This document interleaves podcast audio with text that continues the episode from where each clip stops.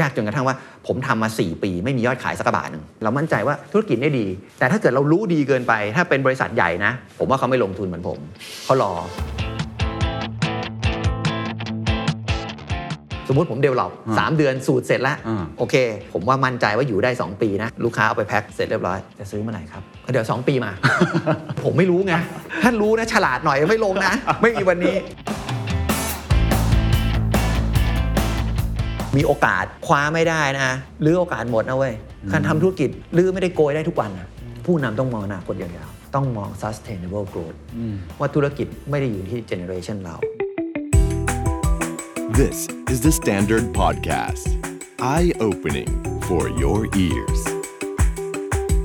The secret sauce. สวัสดีครับ ผมเคนนักครินทร์และนี่คือ The Secret Sauce Podcast The Secret Sauce ตอนนี้ได้รับการสนับสนุนโดยเอกา Global What's your secret? ทุกท่านรู้จัก High Barrier Packaging ไหมครับ หลายท่านอาจจะฟังแล้วงงๆ ผมก็งงๆ ตั้งแต่ตอนแรกนะครับ แต่จริงๆ แล้วนี่คือตัวธุรกิจที่น่าสนใจมากครับ เพราะว่าหลังโควิด -19 ทุกคนก็คงสั่งอาหารมากขึ้น ซื้ออาหารที่มีแพคเกจจิ้งต่างๆ มากขึ้นนะครับ ไอ้เจ้า High Barrier Packaging ก็คือแพคเกจจิ้งชนิดหนึ่งที่ทำมาจากพลาสติกนะครับ ซึ่งสามารถที่จะกันความร้อนได้ กันน้ำได้ แล้วก็กันอากาศต่างๆ เข้าไปข้างในได้ ก็คือเก็บได้เชลไลฟ์ถึง 2 ปี บางทีก็เรียกสิ่งนี้นะครับก็คือ longevity packaging ก็คือนอกจากที่จะเป็นกระป๋องเป็นแก้ว หรือพลาสติกแบบปกติแล้ว การเป็น innovation เพิ่มมาอีกระดับหนึ่ง ก็จะทำให้สามารถเก็บอาหาร หรือว่าเก็บโปรดักต์เหล่านี้ได้นานยิ่งขึ้นนะครับ เหตุผลที่อยากจะชวนคุยเรื่องนี้นะครับ เพราะว่า innovation อันนี้เป็นบริษัทของคนไทยครับ และย้ำอีกครั้งว่าตอนนี้บริษัทของเขาติดท็อป 5 ของโลก และกำลังตั้งเป้าที่จะเป็นอันดับหนึ่งของโลกให้ได้ บริษัทนี้ครับ ชื่อว่าเอกา Global จำกัดนะครับ ผมพูดคุยกับคุณชัยวัฒน์นันทีรุตนะครับ อยากจะบอกสักนิดนึงครับว่าบทสนทนาที่เราจะคุยในวันนี้ไม่น่าเบื่อแน่นอนครับ สนุกมากๆ เพราะเราไม่ได้คุยในเชิงเคมีพันเชิงปิโตรเคมีที่เข้าใจยาก แต่เราจะคุยในฐานะที่เขาเป็น entrepreneur คนหนึ่ง มีสตอรี่เรื่องราวที่น่าสนใจ ทำธุรกิจกงสีกับที่บ้านครอบครัวมาก่อน อยู่กับพ่อของเขามาอย่างยาวนาน ทำธุรกิจอื่น ๆ มา แต่ว่าตัดสินใจครับ ที่จะกระโดดเข้ามาในธุรกิจที่เขาไม่คุ้นเคย ก็คือเป็น mass product จุดเริ่มต้นของเขาน่าจะเหมาะกับสตาร์ทอัพหรือคนที่อยากเริ่มต้นทำธุรกิจหลาย ๆ คนนะครับ เพราะเขาขาดทุนถึง 4 ปีติดต่อกัน แม้ว่าจะมีธุรกิจที่บ้านซัพพอร์ตอยู่ก็ตามที แต่ก็ไม่ง่าย แล้วก็ต้องฝ่าฟันมากมาย ที่สำคัญที่สุดสิ่งที่คุณจะได้คือวิธีการมองหาตลาดใหม่ ที่ยังไม่ค่อยมีใครทำแต่มันมีอนาคต หลายคนอยากจะทำสิ่งที่เรียกว่านวัตกรรมครับ อยากทำตลาดที่เรียกว่า white ocean blue ocean คนนี้แหละครับเป็นคนเริ่มต้นทำตั้งแต่ปี 2003 ตั้งแต่คนยังไม่รู้จักเลยครับว่าเจ้า high barrier packaging มันคืออะไร ใช้เวลาถึง 4 ปีกว่าจะมีลูกค้ารายแรก เส้นทางตรงนี้ต้องบอกว่าสนุกมาก ๆ เราจะได้เรียนรู้วิธีการมองโลกของเขา วิธีการสร้างกลยุทธ์ และวิธีการเอาตัวรอด หลังจากนั้นครับเราจะคุยกันต่อวิธีการเมนเทนให้ธุรกิจเขาเติบโต เขามีดีลใหญ่ในปี 2019 ครับ ไปเทคโอเวอร์ทำให้บริษัทเขาเป็นระดับ global โดยทันที การตัดสินใจในครั้งนั้น ที่จะสร้าง sustainable growth ไม่ใช่แค่ survival แล้วทำได้อย่างไร ผมต้องบอกเลยนะครับว่าตอนนี้นอกจากจะได้เรื่องวิธีคิดของการเป็นผู้ประกอบการที่ดีแล้ว การเป็นคนทำธุรกิจ ผู้นำที่ต้องต่อสู้แล้ว ยังมีช่วงท้ายที่เราคุยกันเรื่อง sustain ด้วยครับ เพราะว่าพลาสติกตอนนี้ต้องบอกว่าหลายคนมองว่าเป็นผู้ร้ายใช่ไหมครับเขามีการเปลี่ยนอย่างไร ให้พลาสติกของเขานั้นดีต่อโลก และวิธีการที่เขา transform องค์กรของเขา ไปสู่องค์กรที่เรียกว่า innovation และมีเรื่องของ sustain ด้วยเป็น sustainable growth นั้นเขาทำอย่างไร ลองไปฟังดูครับ วันนี้เรื่องที่จะคุยต้องบอกว่าเป็นเรื่องที่ค่อนข้างน่าสนใจมาก เพราะว่าอยู่ใกล้ตัวเราก็คือ high barrier packaging ผมก็เพิ่งทราบว่าบริษัทเอกา global เนี่ยเป็นเหมือนกับท็อป 5 ของโลกเลย แล้วก็ทำมานานพอสมควรรวมทั้งผลิตภัณฑ์อันนี้เป็นนวัตกรรมอันหนึ่งด้วย อยากจะให้เล่ากับคุณผู้ฟังหรือคุณผู้ชม นิดหนึ่งก่อนครับว่า high barrier packaging เนี่ยมันคืออะไรต่างยังไงกับ packaging ทั่วๆไปครับ ถ้าเราดูหน้าตาของแพคเกจจิ้งแล้วเนี่ยมันก็จริงๆ หน้าตาเหมือนกัน ครับ แต่จริงๆ High Barrier Packaging ชื่อเขาก็บอกอยู่แล้วนะฮะ เราเรียกตัวเองว่าเป็น longevity packaging แพคเกจจิ้งลักษณะแบบเนี้ยจะเป็นพลาสติกแพคเกจจิ้งนะฮะแต่ว่าการอากาศกันน้ำได้อย่างสมบูรณ์แบบ เปรียบเทียบกับกระป๋องก็ได้ ครับ กระป๋องนี่ก็จะกันอากาศกันน้ำได้สมบูรณ์แบบ แล้วก็มีเชลฟ์ไลฟ์อยู่ได้ นาน อืม ถึง 2 ปีหรือ 3 ปี โดยที่ไม่ต้องแช่ตู้เย็น ครับ แพคเกจจิ้งของเราก็เป็นแพคเกจจิ้งพลาสติก แต่มีฟังก์ชันแนลเหมือนกระป๋อง อืม เพราะฉะนั้นเนี่ยหน้าตาจะเหมือนกับกับพลาสติกทั่วไป แต่ว่ามีฟังก์ชันในการที่ทำให้อายุการจัดเก็บเนี่ยยาวขึ้น ครับ หาสะดวกซื้อสะดวกใช้มากขึ้น ถ้าเกิดในแง่ของเทคนิคถามว่าต่างกันไหมต่างกัน ถ้าเราเอาแพคเกจิ้งของเราเนี่ยไปผ่าตัดคอสเซ c ชันเนี่ย ครับ จะมีชั้นถึง 11 ชั้น อืม ชั้นหนึ่งอาจจะกันมีฟังก์ชันกันน้ ครับ ำ absorption ออกซิเจน ครับ กันออกซิเจน อ๋อ หลายอย่างผสมกันเพื่อให้แพคเกจิ้งเนี่ยกันอากาศกันน้ำได้สมบูรณ์แบบ ครับ ครับ ตอนนี้กำลังการผลิตอันดับที่เท่าไหร่ของโลกนะครับ จริง ๆ ก็อยู่ประมาณทักอันดับ 4 อันดับ 5 นะครับ โอ้โหถือว่าใหญ่มากนะครับ ครับ จุดเริ่มต้นต้องถามเร็ว เพราะว่าทราบมาว่าก่อนหน้านี้ไม่ได้ทำธุรกิจเกี่ยวกับแพคเกจจิ้งเลย ครับ ก่อนหน้านี้ทำอะไรมาก่อนครับที่บ้านเห็นบอกว่าเป็นเรื่องของมันสำปะหลัง เรื่องของกระสอบมันสำปะหลัง เครื่องจักรมันสำปะหลังอะไรแบบนี้นะครับเล่าให้ฟังนิดหนึ่งนะ ฮะจริง ๆ ที่บ้านก็ทำธุรกิจหลายอย่าง แต่ว่าเป็นโรงงานอุตสาหกรรม ครับ นะฮะทำเกี่ยวกับเอ่อโรงมันสำปะหลังนะครับ เป็น native starch ก็ผลิตเอาจากหัวมันสำปะหลังเนี่ยก็มาผลิตเป็นแป้งมันสำปะหลัง ครับ แล้วก็ทำหม้อแปลงไฟฟ้า อืม นะฮะ แล้วก็ทำ real estate แล้วก็ทำถุงกระสอบพลาสติก อืม สำหรับใส่มันสำปะหลังฮะแล้วก็มีโรงงานไม่พิมพ์พลาสติกด้วย ฮะ ฮะแล้วก็มีโรงงานผลิตเครื่องจักรสำหรับโรงมันสำปะหลังด้วย ครบวงจร ฮ ะ ก่อนหน้านี้ทราบมาว่าจริงๆจบบัญชีมา แต่ว่า ครับ ต้องมาทำเรื่องเครื่องจักรมันสำปะหลัง แล้วคก็รับ ทำอยู่นานมากอยู่เวียดนาม ใช่ พูดเวียดนามได้เลยด้วยซ้ำ เล่าให้ฟังนิดนึงว่าตอนนั้นทำแล้วมันเป็นยังไง แล้วเมื่อไหร่ที่เราเห็นโอกาสที่จะกระโดดเข้ามาทำตัว high barrier packaging ครับ ครับ จริง ๆ ตอนแรกก็คือทำอยู่ในที่บ้านจริง ๆ ธุรกิจเราที่ทำปัจจุบันเนี่ยนะครับ เอกาโกโบเนี่ยผมทำคนเดียว อืม นะฮะเราก็เป็นธุรกิจของเรา ครับ สมัยก่อนเราก็ทำอยู่กับที่บ้านเนี่ยแหละฮะก็เป็นธุรกิจครอบครัวนะครับคุณพ่อก็ทำโรงมันสำปะหลังอย่างที่เมื่อกี้บอก คือผมจบคณะบัญชีอะนะฮะบัญชีจุฬานะพอจบมาเสร็จเรียบร้อยก็ไปทำงานแบงก์อยู่ที่แบงก์ไททานุสักสองปี ฮะ คุณพ่อก็บอกว่าเลิกเลิกเลิกเลิกเลิกมาทำงานเสียเวลามาทำกับทำกับอ้วนแล้วพูดง่ายๆนะอ่ะมาทำกับอ้วนอ่ะก็เราก็มาทำแกก็บอกอ้าวผมสร้างบริษัทใหม่ขึ้นมาเป็นโรงบริษัทที่ผลิตเครื่องจักรสำหรับโรงงานมันสำปะหลังเราบอกเอ๊ะมึงมันรู้เรื่องนะ จบบัญชีมาได้ให้ไปคุมเอนจิเนียร์ ครับ อ้าว ไม่เป็นไรเอาสู้เราก็ไปทำเอ่อบริษัทนี้อยู่ประมาณ 10 กว่าปีนะฮะแล้วก็ผมก็มีโอกาสที่ไปตลาดเวียดนามเพราะสมัยก่อนประมาณสัก20 กว่าปีที่แล้ว อืม ตลาดเวียดนามเนี่ยเพิ่งเริ่มเกี่ยวกับมันสำปะหลัง เขาก็ไม่ค่อยมีเทคโนโลยีในการผลิตเอ่อเครื่องจักรสำหรับผลิตแป้งมันสำปะหลัง เราก็เลยไปขายที่นู่นก็โอ้ยขายดี อยู่ที่นู่นมากกว่าอยู่เมืองไทย อืม พูดภาษาเวียดนามเลยได้ฟังได้พูดได้เลยคราวนี้พอตอนหลังเนี่ยคุณพ่อก็ตั้งโรงงานขึ้นมาเป็นดิวิชันใหม่ขึ้นมาเป็นทำเกี่ยวเรื่องของพลาสติก แกทำถุงกระสอบ อืม ถุงกระสอบสารก็ถุงกระสอบสารเนี่ยเอาไว้สำหรับใส่พวกมันสำปะหลังอยู่แล้ว ก็คือเซิร์ฟบริษัทในเครือนั่นแหละ ครับ แกก็ให้ผมเป็นคนไปก่อตั้งบริษัท พอเราไปก่อตั้งปั๊บเสร็จเรียบร้อยเราก็เออ เราทำบริษัทเครื่องจักรมานาน อ่าน นะเป็น 10 ปี บริษัททำเครื่องจักรเนี่ยมันก็ดีนะ แต่มันอาจจะมีไซเคิลของเขา ครับ พอเราขายอ่าโรงงานเทิร์นคีไปแล้วโรงหนึ่งเนี่ยเขาก็ไม่ใช่ว่าจะกลับมาซื้อเราทุกปี เขาอาจจะรอสัก 3 ปี 5 ปี หรือ 7 ปี 10 ปี เพื่อให้กำลังการผลิตเขาเต็มเขากลับมาซื้อเราใหม่ เพราะฉะนั้นเนี่ยดินามิกของการทำบริษัทผลิตเครื่องจักรเนี่ยมันอาจจะไม่ไม่ไม่ดินามิกมาก แต่ตัวเองจะต้อง drive อยู่ตลอดเวลาเพื่อไปหาตลาดใหม่ๆ เราก็เลยอยากจะหาเขาเรียกการทำที่มันเป็น mass production เหมือนทำมันสำปะหลังอะ่ะเป็น mass production อ๋อ เผอิญว่ามีพาร์ทเนอร์เรา ฮะ เป็นชาวออสเตรีย ครับ นะฮะเพราะว่าทางยุโรปเนี่ยเขาเก่งทางด้านแม่พิมพ์เราก็จ้างเขามาเป็นพาร์ทเนอร์แล้วก็เป็นผู้บริหารด้วย ก็ทำเกี่ยวกับโรงงานแม่พิมพ์ อืม พอเราดูเสร็จเรียบร้อยเราก็เลยปรึกษากับเขาก็เป็นพักพวกกันเพื่อนกันนั่นแหละ เป็นผู้บริหารบอกว่าเอ้ยผมอยากทำแมสโปรดักชันอะแต่ผมไม่อยากทำมันสำปะหลังนะ เพราะว่าก็คุณพ่อทำอยู่แล้วก็ทำมานานแล้ว ก็มีผู้บริหารเรียบร้อยอยู่แล้ว มีหุ้นส่วนอะไรก็ อืม เราก็คงไม่ต้องไปยุ่งอะไร เราอยากจะทำอันใหม่ของเราอะ ครับ ทำอะไรดี อืม ก็ถามเขาเขาบอกเฮ้ยชัยวัฒน์หาที่ปรึกษาก่อน เราก็เธอได้ที่ปรึกษาคนหนึ่งมาจากเนสเล่แก ครับ เกษียณมา แล้วก็อ่าแนะนำเราบอกเฮ้ย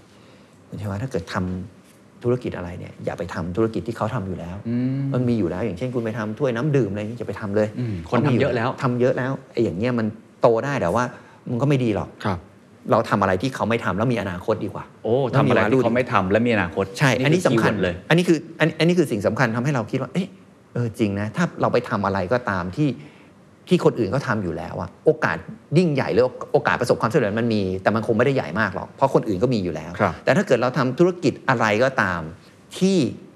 มีอนาคตแต่ยังไม่มีคนทำ อืม แล้วมีโอกาสนะ อันนี้ต้องดีนะ อันนี้สำคัญคือถ้าเป็นธุรกิจที่ไม่ดีเนี่ยไปทูซีทำมันก็ไม่เวิร์กนะ ถูกถูก มัน ครับ ก็ต้องมั่นใจก่อนว่าวิชั่นว่าเนี่ยธุรกิจเนี่ยเป็นธุรกิจที่ดี ครับ แล้วไม่มีคนทำ อืม โอกาสที่คุณจะเติบโต แล้วก็ยิ่งใหญ่ได้เนี่ยมีโอกาสมากกว่า แต่อาจจะยากหน่อยในกาย าร กหน่เริ่อมย ต้น ใช่ แล้วเขาแนะนำอะไรครับให้ทำอะไร เขาก็แนะนำให้เราทำ barrier packaging นี่แหละ ชื่อนี้มาเลย มาเลย แล้วตอนนั้นงงไหมครับคืออะไร งงเหมือนกัน ผมไม่รู้จัก บ้านเรานี่ไม่มีนะ เมื่อประมาณสักโคผมเริ่มปี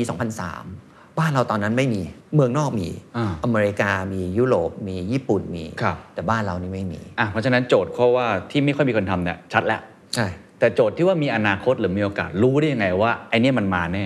คือเราต้องไปดูตลาดต่างประเทศบ่อยๆ ก่อน ครับ มันจะเป็นเทรนด์ คือในวงการอุตสาหกรรมอาหารเนี่ยแพคเกจิ้งเป็นสิ่งสำคัญ เพราะฉะนั้นในการที่จะสร้างวาลูให้กับสินค้าเขาเนี่ยมันจะต้องมีประเด็นอยู่อยู่ไม่กี่ประเด็นนะครับ แต่ที่สิ่งที่สำคัญ ประเด็นอันดับแรกก็คือ เวลาเขาจะสร้างวาลูเขาต้องมี Product ใหม่ Product ไม่ใช่เป็น Product ข้างใน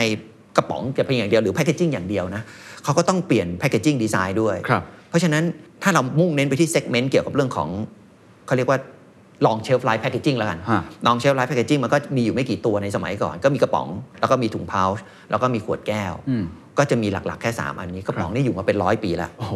แต่ว่าเทรนด์เนี่ยเราต้องไปดูต่างประเทศเทรนด์มันเปลี่ยนไป เหรอฮะ ผู้บริโภคเนี่ยเห็นเฮ้ยกระป๋องเนี่ยคนรุ่นใหม่เนี่ยจะเห็นกระป๋องอืมมันจะดูโบราณหน่อย นะ อันนี้คือเซนส์เราเลย ใช่ครับ แล้วก็เมืองนอกมันก็จะมีแพคเกจิ้งอะไรสวยงาม โดยเฉพาะญี่ปุ่นว่าอเมริกาก็เห็น แต่โดยเฉพาะญี่ปุ่นเนี่ยเอ้ยทำไมแพคเกจิ้งมันสวยจัง ใช่ มันเป็นพลาสติกรูปทรงประหลาดประหลาด แต่เอ๊ะทำไมมันมีเชลฟ์ไลฟ์อยู่ได้ อันนี้สำคัญ เพราะฉะนั้นเนี่ยเราถึงมั่นใจว่าเทรนด์ของผู้บริโภคมันต้องเปลี่ยนไป ครับ เพราะผู้บริโภคต้องการความสะดวกซื้อสะดวกใช้มากขึ้น อืม กระป๋องเนี่ยสะดวกซื้อสะดวกใช้เหมือนกันแต่ไม่มาก อืม เพราะอะไรเพราะว่ากระป๋องเนี่ยคุณเคนไม่สามารถที่จะไปไมโครเวฟได้ทันที อ่าใช่ ชีวิตคนรุ่นใหม่เปลี่ยนไป การที่คนเราจะทำกับข้าวอยู่บ้านมีแต่น้อยลง ครับ สัดส่วนคนที่อยู่ออฟฟิศเป็นคนเมือง ครับ นะคนรุ่นใหม่อยู่กันอยู่สองสามคนอย่างเงี้ย ครับ แล้วก็ไม่ได้คลุกข้าวอยู่บ้านก็ซื้อแพคเกจิ้งมาแล้วก็มาทานอย่างเงี้ย ครับ อยู่บ้านมากขึ้น ครับ นะฮะเพราะฉะนั้นเซกเมนต์ตรงเนี้ยเราเห็นเราเห็นอนาคตแน่นอน เราเห็นว่าพฤติกรรมผู้บริโภคมาทาง เปลี่ยน แน่นอน แน่นอน แล้วในแง่ของเทคโนโลยี อืม จริง ๆ เวลาจะเกิดนวัตกรรมใหม่ หรือ ครับ ว่าร้อนสินค้าใหม่เนี่ยนอกจากพฤติกรรมผู้บริโภคที่ไปในทางนั้นแล้ว ก็ควรจะมีเรื่องของต้นทุนในการผลิตหรือเทคโนโลยีที่ทำให้มันแมสโปรดักชันได้จริงๆ ตอนนั้นมันเป็นยังไงครับ ตอนนั้นเนี่ยก็คือจริง ๆ ในเมืองนอกมีแล้ว ผมว่าไม่ต่ำกว่า7-8ปี โอ้ เริ่มร้อนจริง แล้วราคาก็คือว่าโอเคแล้วระดับหนึ่ง คือจริง ๆ แล้วเนี่ยแพคเกจิ้งเนี่ยต้องพูดว่าธุรกิจเนี่ยมันมีมันมีอนาคตมากเพราะอะไรเพราะว่าแพคเกจิ้งตัวเขาเองนะ อย่างที่เราทำเนี่ยครับ barrier packaging หรือ longevity packaging ที่เราทำเนี่ยคือมาแทนกระป๋อง ครับ แทนถุงพาวช์ อืม แทนขวดแก้ว อืม ต้นทุนต่อหน่วยอะถูกกว่า อ้าวเหรอฮะ ถูกกว่ากระป๋องแต่แบรนด์โอเนอร์เนี่ยแบรนด์โอเนอร์ต่างๆเนี่ยสามารถไปขายแพคเกจิ้งเนี่ยนะที่มีอาหารแล้วใส่แพคเกจิ้งขายราคาแพงกว่ากระป๋อง อ๋อ เพราะฉะนั้นมาจินเขาเยอะกว่า ครับ แล้วต้นทุนก็ถูกกว่าทำไมแบรนด์ต่างๆ ถึงไม่อยากใช้ในช่วงแรก ๆ เนี่ยนะ อยากใช้เหมือนกันแต่ว่าแบรนด์โอเนอร์กลัวอย่างเดียว เมื่อคุณไม่มีความเย็นที่เป็นตัวช่วยนะแพคเกจิ้งแบบเนี้ยมันจะต้องซีลฝา อ๋อ เป็นแพคเกจิ้งแล้วก็มีซีลเป็นเป็นฟิล์มปิด ครับครับ เพราะฉะนั้นโอกาสลีก อ๋อ โอกาสเกิดคอนท m มิเนตโอกาสเกิดที่เขาเรียกว่าเชื้อเกิดขึ้นแบคทีเรียเกิดขึ้น แล้วทำให้ อืม คนทานหรือว่าอาหารสุนัขทานอย่างเงี้ยเป็นพิษอย่างเงี้ยมันมีมาก เพราะฉะนั้นเนี่ย ครั เพราะมันเป็นเทคโนโลยีใหม่ก็ผู้ผลิตและแบรนด์โอเนอร์ก็ค่อนข้างที่จะซีเรียสเรื่องนี้พอสมควร คือยังกังวลอยู่ กังวล บเรื่อง quality control การควบคุม ใช่ คุณภาพที่อาจจะยังไม่ชัวร์นัก ใช่ ก็เลยยังไม่กล้าเปลี่ยน ใช่ ยังอยู่ในคอมฟอร์ z โซนที่ก็ดีอยู่แล้ว ระดับหนึ่ง ถูกครับ อ่าอ่ะทีนี้ต้องพอ 2003 นะครับ มีที่ปรึกษามาคุยว่าอ่ะคุณชัยวัฒน์ไปทำกันไปดูตลาดมา ตัดสินใจแล้วว่าจะทำมันยากแค่ไหนฮะ โอ้ยากมากนะ ยากมากๆแล้วพูดแบบตรงๆคือยากมาก ในการที่จะผ่านตรงนั้นไป เพราะว่าเราทำเนี่ยปี 2003 คือไม่มีคนผลิตเลย ครับ ในเมืองไทยไม่มีเลย ในเอเชียเนี่ยมีผลิตอยู่ไม่เกิน2อสารายมั้งในโลกเนี่ยมีไม่ถึง 10 รายนะ โอ้ มีไม่ถึง 10 รายในสมัยก่อน เพราะฉะนั้นเนี่ยในการที่เราจะทำตลาดใหม่เนี่ยมันไม่ง่าย เพราะลูกค้าเนี่ยก็ไม่กล้าซื้อเรานะครับ ต้องพูดตรงๆเพราะเราเป็นแบรนด์คนไทย อืม โลโคสมัยก่อนแล้วก็ไม่ได้อยู่ในวงการเขาเรียกว่าแพ c เกจิ้งอาหารมาก่อนด้วย เขาก็เลยยิ่งกลัวใหญ่ในการที่จะเริ่ม โอ้โหยากมาก ครับ ยากจนกระทั่งว่าผมทำมา 4 ปี ไม่มียอดขายสักกระบาทหนึ่ง ฮะ จริง นี่อย่างกับสตาร์ทอัพเนี่ย ทำสี่ปีไม่มีรายได้เล ๆ มี ยนะ มีคนพูดเลยบอกว่าถ้าเกิดผมทำเนี่ยนะ ผมไม่ได้ทำแพ c เกจิ้งเนี่ยคือสตาร์ทอัพนะ แล้วบรรลันยังไงฮะสี่ปีนั้น โหยากมากนะ คือไม่ใช่ว่าซื้อเครื่องจักรมาแล้วผลิตได้เลย ครับ ไม่ได้ เพราะอะไร เพราะว่าธุรกิจเนี้ย barrier packaging เนี่ย อย่างที่ผมบอก พอผ่าออกมาเนี่ยทั้งหมดมี 11 ชั้น ครับ ข้างในเนี่ย แต่ละชั้นเนี่ย แต่ละลูกค้าเนี่ย สตรัคเจอร์ไม่เหมือนกันนะ อืม tailor made โอ้ สำหรับลูกค้าแต่ละราย อย่า ค ง รับ เช่นเอาผมยกตัวอย่าง คือเราแบ่งเซกเมนต์เป็น 2 ส่วน ส่วนแรกคือจะเป็นอาหารคน ครับ นะฮะ อีกอันหนึงจะเป็นอาหารสัตว์เลี้ยง ครับ ก็ใช้ barrier packaging ทั้งคู่ หรือ longevity packaging ทั้งคู่ อืม แบรเออร์ที่ใช้ในอาหารสัตว์เลี้ยงโดยปกติแล้วบางทีแบรเออร์สูงกว่า อืม สตรัคเจอร์เนี่ยแบรเออร์นี่สูงกว่าอาหารที่เราบริโภคกันปกติ เหรอฮะ เพราะ เพราะเพราะว่าผู้บริโภคใส่ใจกับอาหารสัตว์เลี้ยง น้องหมาม มากกว่าตัวเอง มันเป็นเรื่องจริงนะ เพราะฉะนั้นเนี่ย น้องหมานี่ต้องห้ามมีปนเปื้อนเลย มากกว่าคน อีก คือเปิดออกมาเนี่ยอาหารต้องสวย แต่ถามว่าน้องหมาน้องแมวเห็นแล้วแบบ เอ๊ะมันสวยแล้วจะกิน มันไม่เห็นนะแต่เจ้าของเห็น แต่เจ้าของเองเนี่ยนะทานอาหารเองเนี่ย ครับ สีเปลี่ยนนิดนึงเอาไม่เป็นไรกินได้ นะไม่เสีย งั้นมันมี 2 แบบ ใช่ อ่ะ แล้วก็สตรัคเจอร์ก็ไม่เหมือนกัน ครับ พอสตรัคเจอร์ไม่เหมือนกัน แต่ละลูกค้าแต่ละรายเนี่ยก็สตรัคเจอร์ก็ต่างกันด้วย อืม บางคนต้องการไฮเบรเออร์บางคนต้องการไฮเบรเออร์ยิ่งกว่านั้น คือใส่ออกซิเจนสกาเบนเจอร์การดูดตัวดูดออกซิเจนไปด้วย โอ้ เพื่อกันให้ Product ที่อยู่ข้างในเนี่ยสมบูรณ์แบบเปิดมา โอ้โห สวยงามเหมือนเดวัน โอ้นี่ อ อยู่ ยู่ ได้ ได้อย่างกับชุดอวกาศ อย่างนั้นเลย จริง ๆ อันนี้เป็นเรื่องจริง เพราะฉะนั้นเนี่ยการทำ develop product เนี่ยมันไม่ใช่เรื่องง่าย ไม่ใช่ซื้อเครื่องจักรมาแล้วสามารถที่จะผลิตได้เลย อืม เราก็ต้อง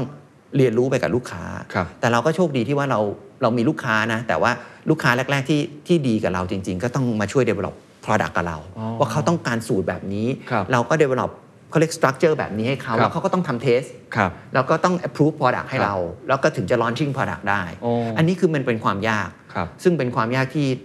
ผมพูดตรงๆผมไม่รู้อะ อ๋อไม่รู้ว่าจะเกิดสิ่งนี้มาก่อน ไม่รู้ แสดงว่าความยากที่สุดคือการหาลูกค้าแล้วมาเทเลเมดทำด้วยกัน ใช่ ในแง่ของโปรดักต์จริงๆอ่ะมันพอได้แหละ ใช่ มันมีตัวที่มันเป็นแพลนมาแล้ว ใช่ เราก็พอผลิตได้ ใช่ แต่ 4 ปีที่ไม่มีลูกค้าเลยนี่เราง่วนอยู่กับการทำอะไรอยู่ฮะ ทำ R&D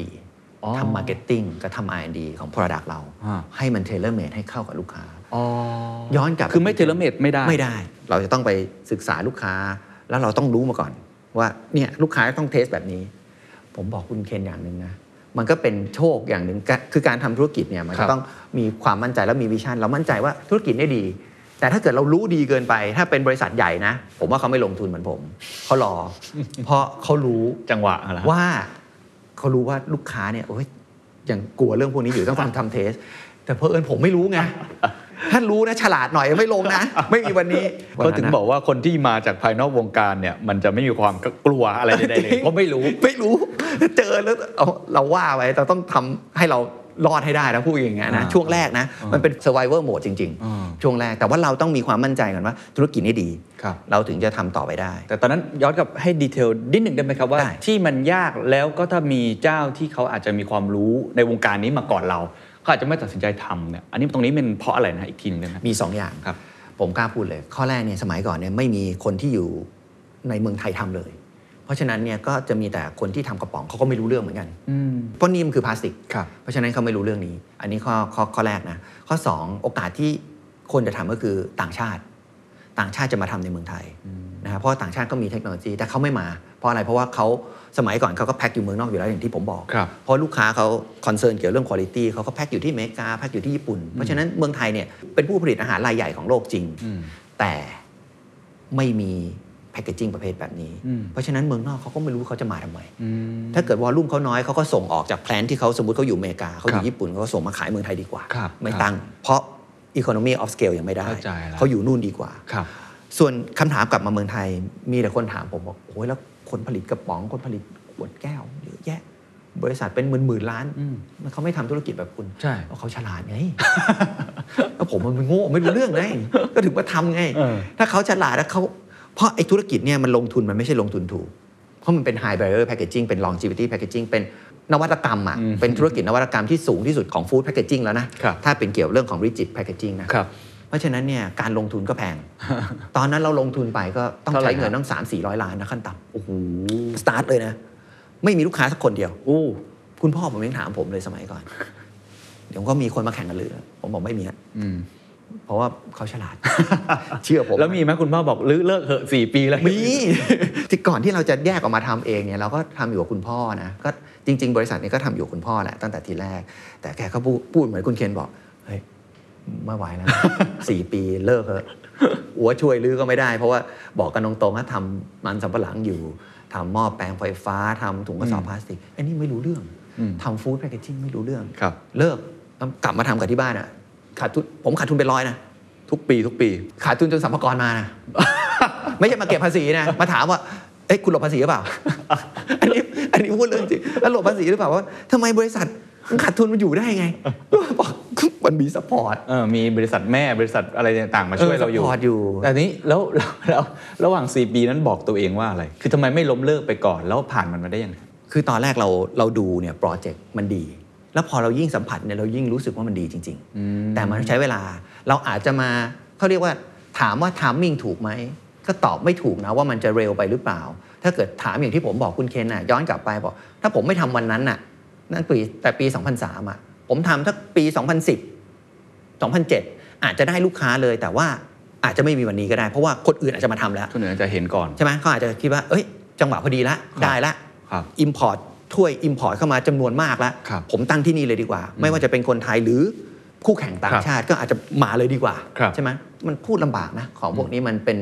มันเป็นเซนส์ทางธุรกิจนะที่เราทำไปแล้วเราเอ้ยเราจับได้ว่าเฮ้ยเราอาจจะมาก่อนนะ แต่ว่าธุรกิจดี อืม เราต้องเชื่อ เราเราเชื่อเชื่อ เราวิชั่นเราเราเชื่อตรงเนี้ย ครับ เรายิ่งจับกับลูกค้าว่าโอ้โหเทรนด์มันดีมากนะแต่ว่าเขาไม่ซื้อเรานะเพราะว่าเขาไม่เชื่อเรา โอ้แค่นั้นเอง เราก็ต้องเทสกับเขาก็คือ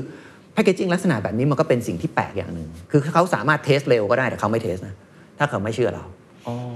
เชลฟ์ไลฟ์เนี่ยสองปีเหมือนกระป๋องนะครับ แพคเกจิ้งผมนะ ครับ สมมติผมเดเวลลอป อ่า สามเดือนสูตรเสร็จแล้ว อ่า โอเค เนี่ยผมว่ามั่นใจว่าอยู่ได้ 2 ปีนะ สวยเลยทุกอย่าง โอ้ โอเคหมด ลูกค้าเอาไปแพ็คเสร็จเรียบร้อยเอ่อจะซื้อเมื่อไหร่ครับ เดี๋ยวสองปี มา เรื่องจริงนะคุณ เหรอ ผู้ชม เขารออะไรฮะเขาบอกให้ เขารอเชฟไลท์ไง อ๋อ เขาเปิดปุ๊บสองปีผมกลับไปนะเขา เปิด ผมงงเลยจริง ๆ นะ รอสองปี รอพิสูจน์เหรอ รอพิสูจน์นะ เปิดปุ๊บ ลูกค้ารายใหญ่ปัจจุบันด้วยเปิด ใช้ไม่ได้ คุณไปทำมาใหม่ โอ้โหสองปี ผมถามว่ารออีกสองปี ใช่สี่ปีนะ โอ้ คุณเคนสี่ปีก็ผมถึงบอกสี่ปีเนี่ยไม่ ครับ มียอดขายสักบาทเดียว โอ้โห เราทำเนี่ยโอ้โหทัฟมาก แล้วลู โอ้ ก ค ค้าน ก็ หลักๆแล้วที่ผมฟังคือคนยังไม่เชื่อ ไม่เชื่อ ขนาดนั้น โอ้ แม้ ครับ ว่าในโลกจะมีคนทำเยอะแยะ แต่ตัวเราเองอะยังไม่มีเครดิตพอ ใช่ มันเป็นภาวะผู้นำอย่างหนึ่งนะว่า ครับ เอ้ยเราต้องเชื่อมั่นว่าธุรกิจเราดีสองเราคิดว่าไปได้ อืม แล้วถ้าเกิดเราไปได้เนี่ยเราเราเองตัวเราเองก็ต้องทำสินค้าที่มันดีที่สุดที่ดีกว่า ครับ ผู้ผลิตรายอื่นที่ ครับ เขาเป็นเจ้าตลาดอยู่แล้วนะ ครับ ถึงแม้ว่าเราไม่มีคู่แข่งนะตอนนั้นในเมืองไทย แต่เราก็ต้องมองคู่แข่งต่างประเทศว่าคู่แข่งต่างประเทศเนี่ยเขาผลิตแพคเกจิ้งแบบนี้ อืม เราต้องผลิตแพคเกจิ้งที่มันแบรเออร์สูงกว่า อืม เชลฟ์ไลฟ์สูงกว่า หรือการอากาศกันน้ำได้ดีกว่าแพคเกจิ้งออกมาเปิดมาในยสวยกว่า อ๋อคุณชัยวัฒน์มันมีเส้นบางๆ ระหว่างความกล้ากับความบ้านิดหนึ่ง คือคือบางคนบอกว่า CEO ท่านนี้ผู้บริหารท่านนี้เชื่อในสิ่งนี้ อืม เห็นว่ามีอนาคตลงทุนทำมัน แต่ว่าจะมีสักกี่คนที่เป็นแบบอีลอนมัส อะ จะมีสักกี่คนที่เป็นแบบคุณชัยวัฒน์คือเชื่อแล้วทำจนมันดอกไม้มันผลิบาน ครับ ถ้าเกิดเขาไม่สำเร็จคนก็จะบอกว่าคนนี้ทู่ซีทำไปทำไม อืม อันเนี้ยเส้นบางๆเนี่ยมันมันแยกยังไงทำให้เราคิดว่าฉันไม่ได้บ้านะ ฉันเชื่อมันเป็นเป็นได้ มัน คือ กล้าจะบอกทุกท่านยังไง คือมันจะมีเหมือนกัน มันจะมีเขาเรียกว่าไกด์ไลน์เหมือนกันนะ เวลาเราทำธุรกิจอยู่เนี่ย เราจะมีความรู้สึกได้เลยว่าธุรกิจเนี่ยดีเพราะอะไร เพราะว่าจริงๆแพคเกจิ้งเราเป็นอินโนเวชันอยู่แล้ว ครับ มันไม่มีคนทำ เวลาเราไปสัมผัสกับลูกค้าหรือแบรนด์โอเนอร์เนี่ยเขาอยากจะซื้อนะ อืมอืม อย่างที่เมื่อกี้คุณเรียนบอก คือเราเซ็นได้ะว่าเขาอยากซื้อ เขาอยากซื้อแต่เขาไม่ซื้อคุณเพราะเขาไม่เชื่อคุณ โอ้ เพราะฉะนั้นคุณต้องพิสูจน์ก่อน แต่ระยะเวลาในการพิสูจน์ให้เขาเชื่อคุณได้เนี่ย ก็ต้องมั่นใจตัวเองนะว่าตัวเองเนี่ยทุ่มเทเต็มที่ในการที่จะทำธุรกิจนี้ให้ประสบความสำเร็จ แต่ถ้าเกิดว่าคุณบอกโอ้ยผมประหยัดดีกว่า ครับ ผมไม่อยากสู้เลย เพราะว่าเขาอยากจะซื้อแบบสแตนดาร์ดเขาสูงมากเลยอะแล้วเราก็ไม่ได้อยู่ในวงการนี้ ผมไม่ทำหรอกทำของห่วยๆดีกว่า อืม แล้วให้เขาไปใช้ก่อนแล้วเทสผ่านค่อยว่ากัน อืม อย่างนี้ไม่ได้ อืม อย่างนี้ไม่รอด ครับ ถ้าเกิดไปต้องไปให้สุดถ้ามั่นใจแล้วมันดีนะ แล้ว ครั เรา บ มีเซนต์มันมันจะเป็นอย่างนั้นจริง ๆ ว่าลูกค้าเขาอยากซื้อคุณนะ แต่เขาไม่กล้าซื้อ ครับ คุณยิ่งต้องทำพอด c t ของคุณให้ดีกว่าที่เขา คาดหวัง expect อีก อ๋อซึ่งก็ต้องบอกว่าถ้าเอาพูดตามแฟกต์ความเป็นจริง ที่บอกว่ามันคล้ายๆสตาร์ทอัพเพราะว่าคุณชัยวัฒน์โชคดี ก็คือมีแองเจล มีแองเจลที่บ้านอยู่ใช่ไหมแต่ถ้าคนอื่นที่เขาไม่มีแบบนี้เนี่ยคุณชัยวัฒน์มีคำแนะนำยังไงไหม คือจริงๆ ที่บ้านนะทำธุรกิจเยอะ ครับ ถึงแม้จะสปอร์ตส่วนหนึ่ง หลังจากที่เมื่อกี้คุณเคนถามผมว่า หลังจาก 4 ปีคุณพ่อมีบอกไม่บอกแล้วเกิดอะไรขึ้น ผมแย่งมาทำเองนะ อืม เราบอกเราไม่ทำแล้วกงสีผมไม่ทำเพราะว่าคือมันถึงจุดที่ว่าสปอร์ตไม่ได้แล้ว โอ้โหอ่า คือที่บ้านไม่สปอร์ตเราบอกไม่เอาแล้วขัดที่เยอะไม่ไหวแล้ว ไม่ไหว เราก็ต้อง make decision ตัวเองว่าเราจะทำยังไง เราก็ถึงจุดที่ต้องบอกบอกคุณพ่อบอกปูเองตรงปลาผมไม่ทำนะ ผมทำของผมเอง อืม ถ้าเกิดลื้อไปแล้วผมอัวไม่ให้ลื้อสักบาทนะ ก็มีคอนฟ lict กันพอสมควรนะถ้าพูดกันตรงๆนะ เพราะว่ามันเป็นธุรกิจครอบครัวนะครับไปแล้วตัดนะ อืม ถ้าพูดกันตรงๆอะไปแล้วตัดนะ โอ้ ไม่ให้นะ โอ้โหอ่ะเด็ดเดี่ยวเนาะฮะ เดี๋ยวก็ทำ อืม แล้วเราก็ต้องไป ไปทีนี้มันก็ไม่มีแล้วสิ มันหมดแล้วสิ เพราะฉะนั้นเนี่ยมันก็มันขึ้นอยู่กับตอนนั้นเราเป็นภาวะความเป็นผู้นำแบบเต็มตัวร้อยเปอร์เซ็นต์นะเพราะเราทำเอง เพราะฉะนั้นเนี่ยมันจะต้องอยู่รอดให้ได้ survivor ให้ได้ ครับ การทำ survivor ให้ได้มันก็มีหลายอย่าง คือเราก็ต้องมีทั้ง connection แล้วก็มีทั้งผู้รู้แล้วก็มีทั้งเพื่อนที่ต้องมา support เราช่วยเรา เพราะมันมันองค์ประกอบมันเยอะอะปัญหามันเยอะมาก อืม ปัญหาทั้งเรื่องเทคนิคอลปัญหาเรื่องมาร์เก็ตติ้ง ครับ ปัญหาเรื่องเงินทุน อืม ถ้าเกิดไม่มีคนช่วยเลยคุณทำคนเดียวไม่ได้ เพราะฉะนั้นเนี่ยเราเองก็ยังโชคดีที่ว่าเรามีเขาเรียกว่าพักพวกอะนะ อืม ที่เป็นที่เป็นนายแบงค์ที่เขายังเชื่อเราอยู่ตอนที่เราทำธุรกิจอยู่ ก็ ยอน สามารถไปขอกู้ได้ ใช่ อ่าทำยังไงให้เขาเชื่อครับ เผื่อเป็นไอเดียในการไปเรสฟัน มันเกี่ยวกับเรื่องของของเทรนดิ้งธุรกิจ โอเค คือเราจะไม่มีเลยศูนย์เลยมันไม่ได้ ไม่ได้ต้องมีเทรนด์ก่อน ต้องมีเทรนด์ก่อนก่อนที่เราจะเข้าไปถึงอ่าเขาเรียกสถาบันการเงินก่อนเนี่ยมันจะต้องมีมีเทรนด์ยอดขายบ้างแล้ว ครับ เยอะน้อยต้องมีบ้างเล็กเล็กเล็กน้อยน้อย ครับ ต้องมีบ้าง เพราะฉะนั้นเนี่ยถ้าเกิดว่าคุณไม่มีคุณยังไงก็ต้องหาผู้ร่วมทุน อืม เราต้องสร้างเครดิตตัวเราเองก่อน ครับ เราจะต้องหนึ่งธุรกิจเป็นยังไงก็ตาม แต่ว่าคุณเองคุณต้องทำธุรกิจให้ดี เต็มที่ซื่อสัตย์ด้วย อืม ถ้าเกิดชื่อเสียงในวงการคุณไม่ดี อืม ก็ไม่มีคนมาช่วยคุณ สมัยก่อนเนี่ยเรายังมีผู้ถือหุ้นนะ ตอนที่ผมออกจากกงสีเลยนะ พูดง่ายๆตัดปุ๊บ เราก็ต้องหาผู้ถือหุ้นมาถืออเป็นพักพวกกัน อ่าอืม ก็มาถือหุ้นในบริษัทเรา แต่ตอนนี้ไม่มีแล้วนะ ค ผ รับ มซื้อคืนหมดละสมัยก่อนก็มาช่วยเรา อ๋อ มันต้องเป็นอย่างนี้เอาตัวเองให้รอด อืม ตัวเองก็ต้องมั่นใจตัวเองก่อน อืม เราต้องมีเครดิตก่อน ถ้าทำเครดิตเสียมันก็จะไม่มีใครเชื่อนะหม ครั ด บ เพราะฉะนั้นเนี่ยมันก็ต้องเป็นสเต็ปไป ถ้าสถาบันการเงินไม่ให้คุณคุณก็ต้องหาผู้ร่วมทุนก่อนเขาอาจจะเห็นเทรนด์คุณ แต่ถ้าเกิดเขาไม่เชื่อคุณนะเขาไม่ลงเพราะคุณเป็นคนเชื่อไม่ได้ อ๋อโอ้นี่เป็นแนวคิดที่ดีมาก ค ครับ วามซื่อสัตย์นี่สำคัญ ครับ ถ้าชื่อเสียงคุณไม่ดีคุณบอกว่าโอ้ตั้งตั้งใจว่าฉันทำธุรกิจเนี้ยเจ๊งเอาทุโกยเลยอะมันไม่ได้ อืม หรือทำธุรกิจอะไรก็ได้ฉาบฉวยเลิกไม่ได้ ครับ มันจะต้องทำแล้วมุ่งมั่นซื่อสัตย์ว่าเอ้ยทำธุรกิจสำเร็จ ถึงแม้ธุรกิจไม่สำเร็จ ผมก็ใช้หนี้คุณ อ๋อโอ้ยอันนี้ดีอะฮะอ่าอันนี้เขาถึงจะไว้ใจให้เงินเรามา ใช่ใช่ แล้วมันก็ต่อยอดพอต่อยอดพอไปได้ สักเล็กน้อย ถึงแม้ว่าเราจะมียอดขายน้อยเล็กนิดเดียวนะ เป็นหลักแสนเป็นหลักล้านมีเทรนด์ โมเมนตัมมา โมเมนตัมมาแล้วก็ไปสถาบันการเงินได้ ก็สถาบันการเงินที่เขาเชื่อถือเรา หรือว่าเขาเห็นว่าเออธุรกิจนี้ดี ครับ มีโอกาสนะ ไม่ใช่ไม่มี ครับ ถึงแม้ว่าจะโหลอสทีนึงเป็นร้อยร้อยล้านเขาก็ยังเชื่อนะ จุดเปลี่ยนคืออะไรครับ พอผ่านไป 4 ปีลูกค้ารายแรกมันเป็นยังไงมาฮะ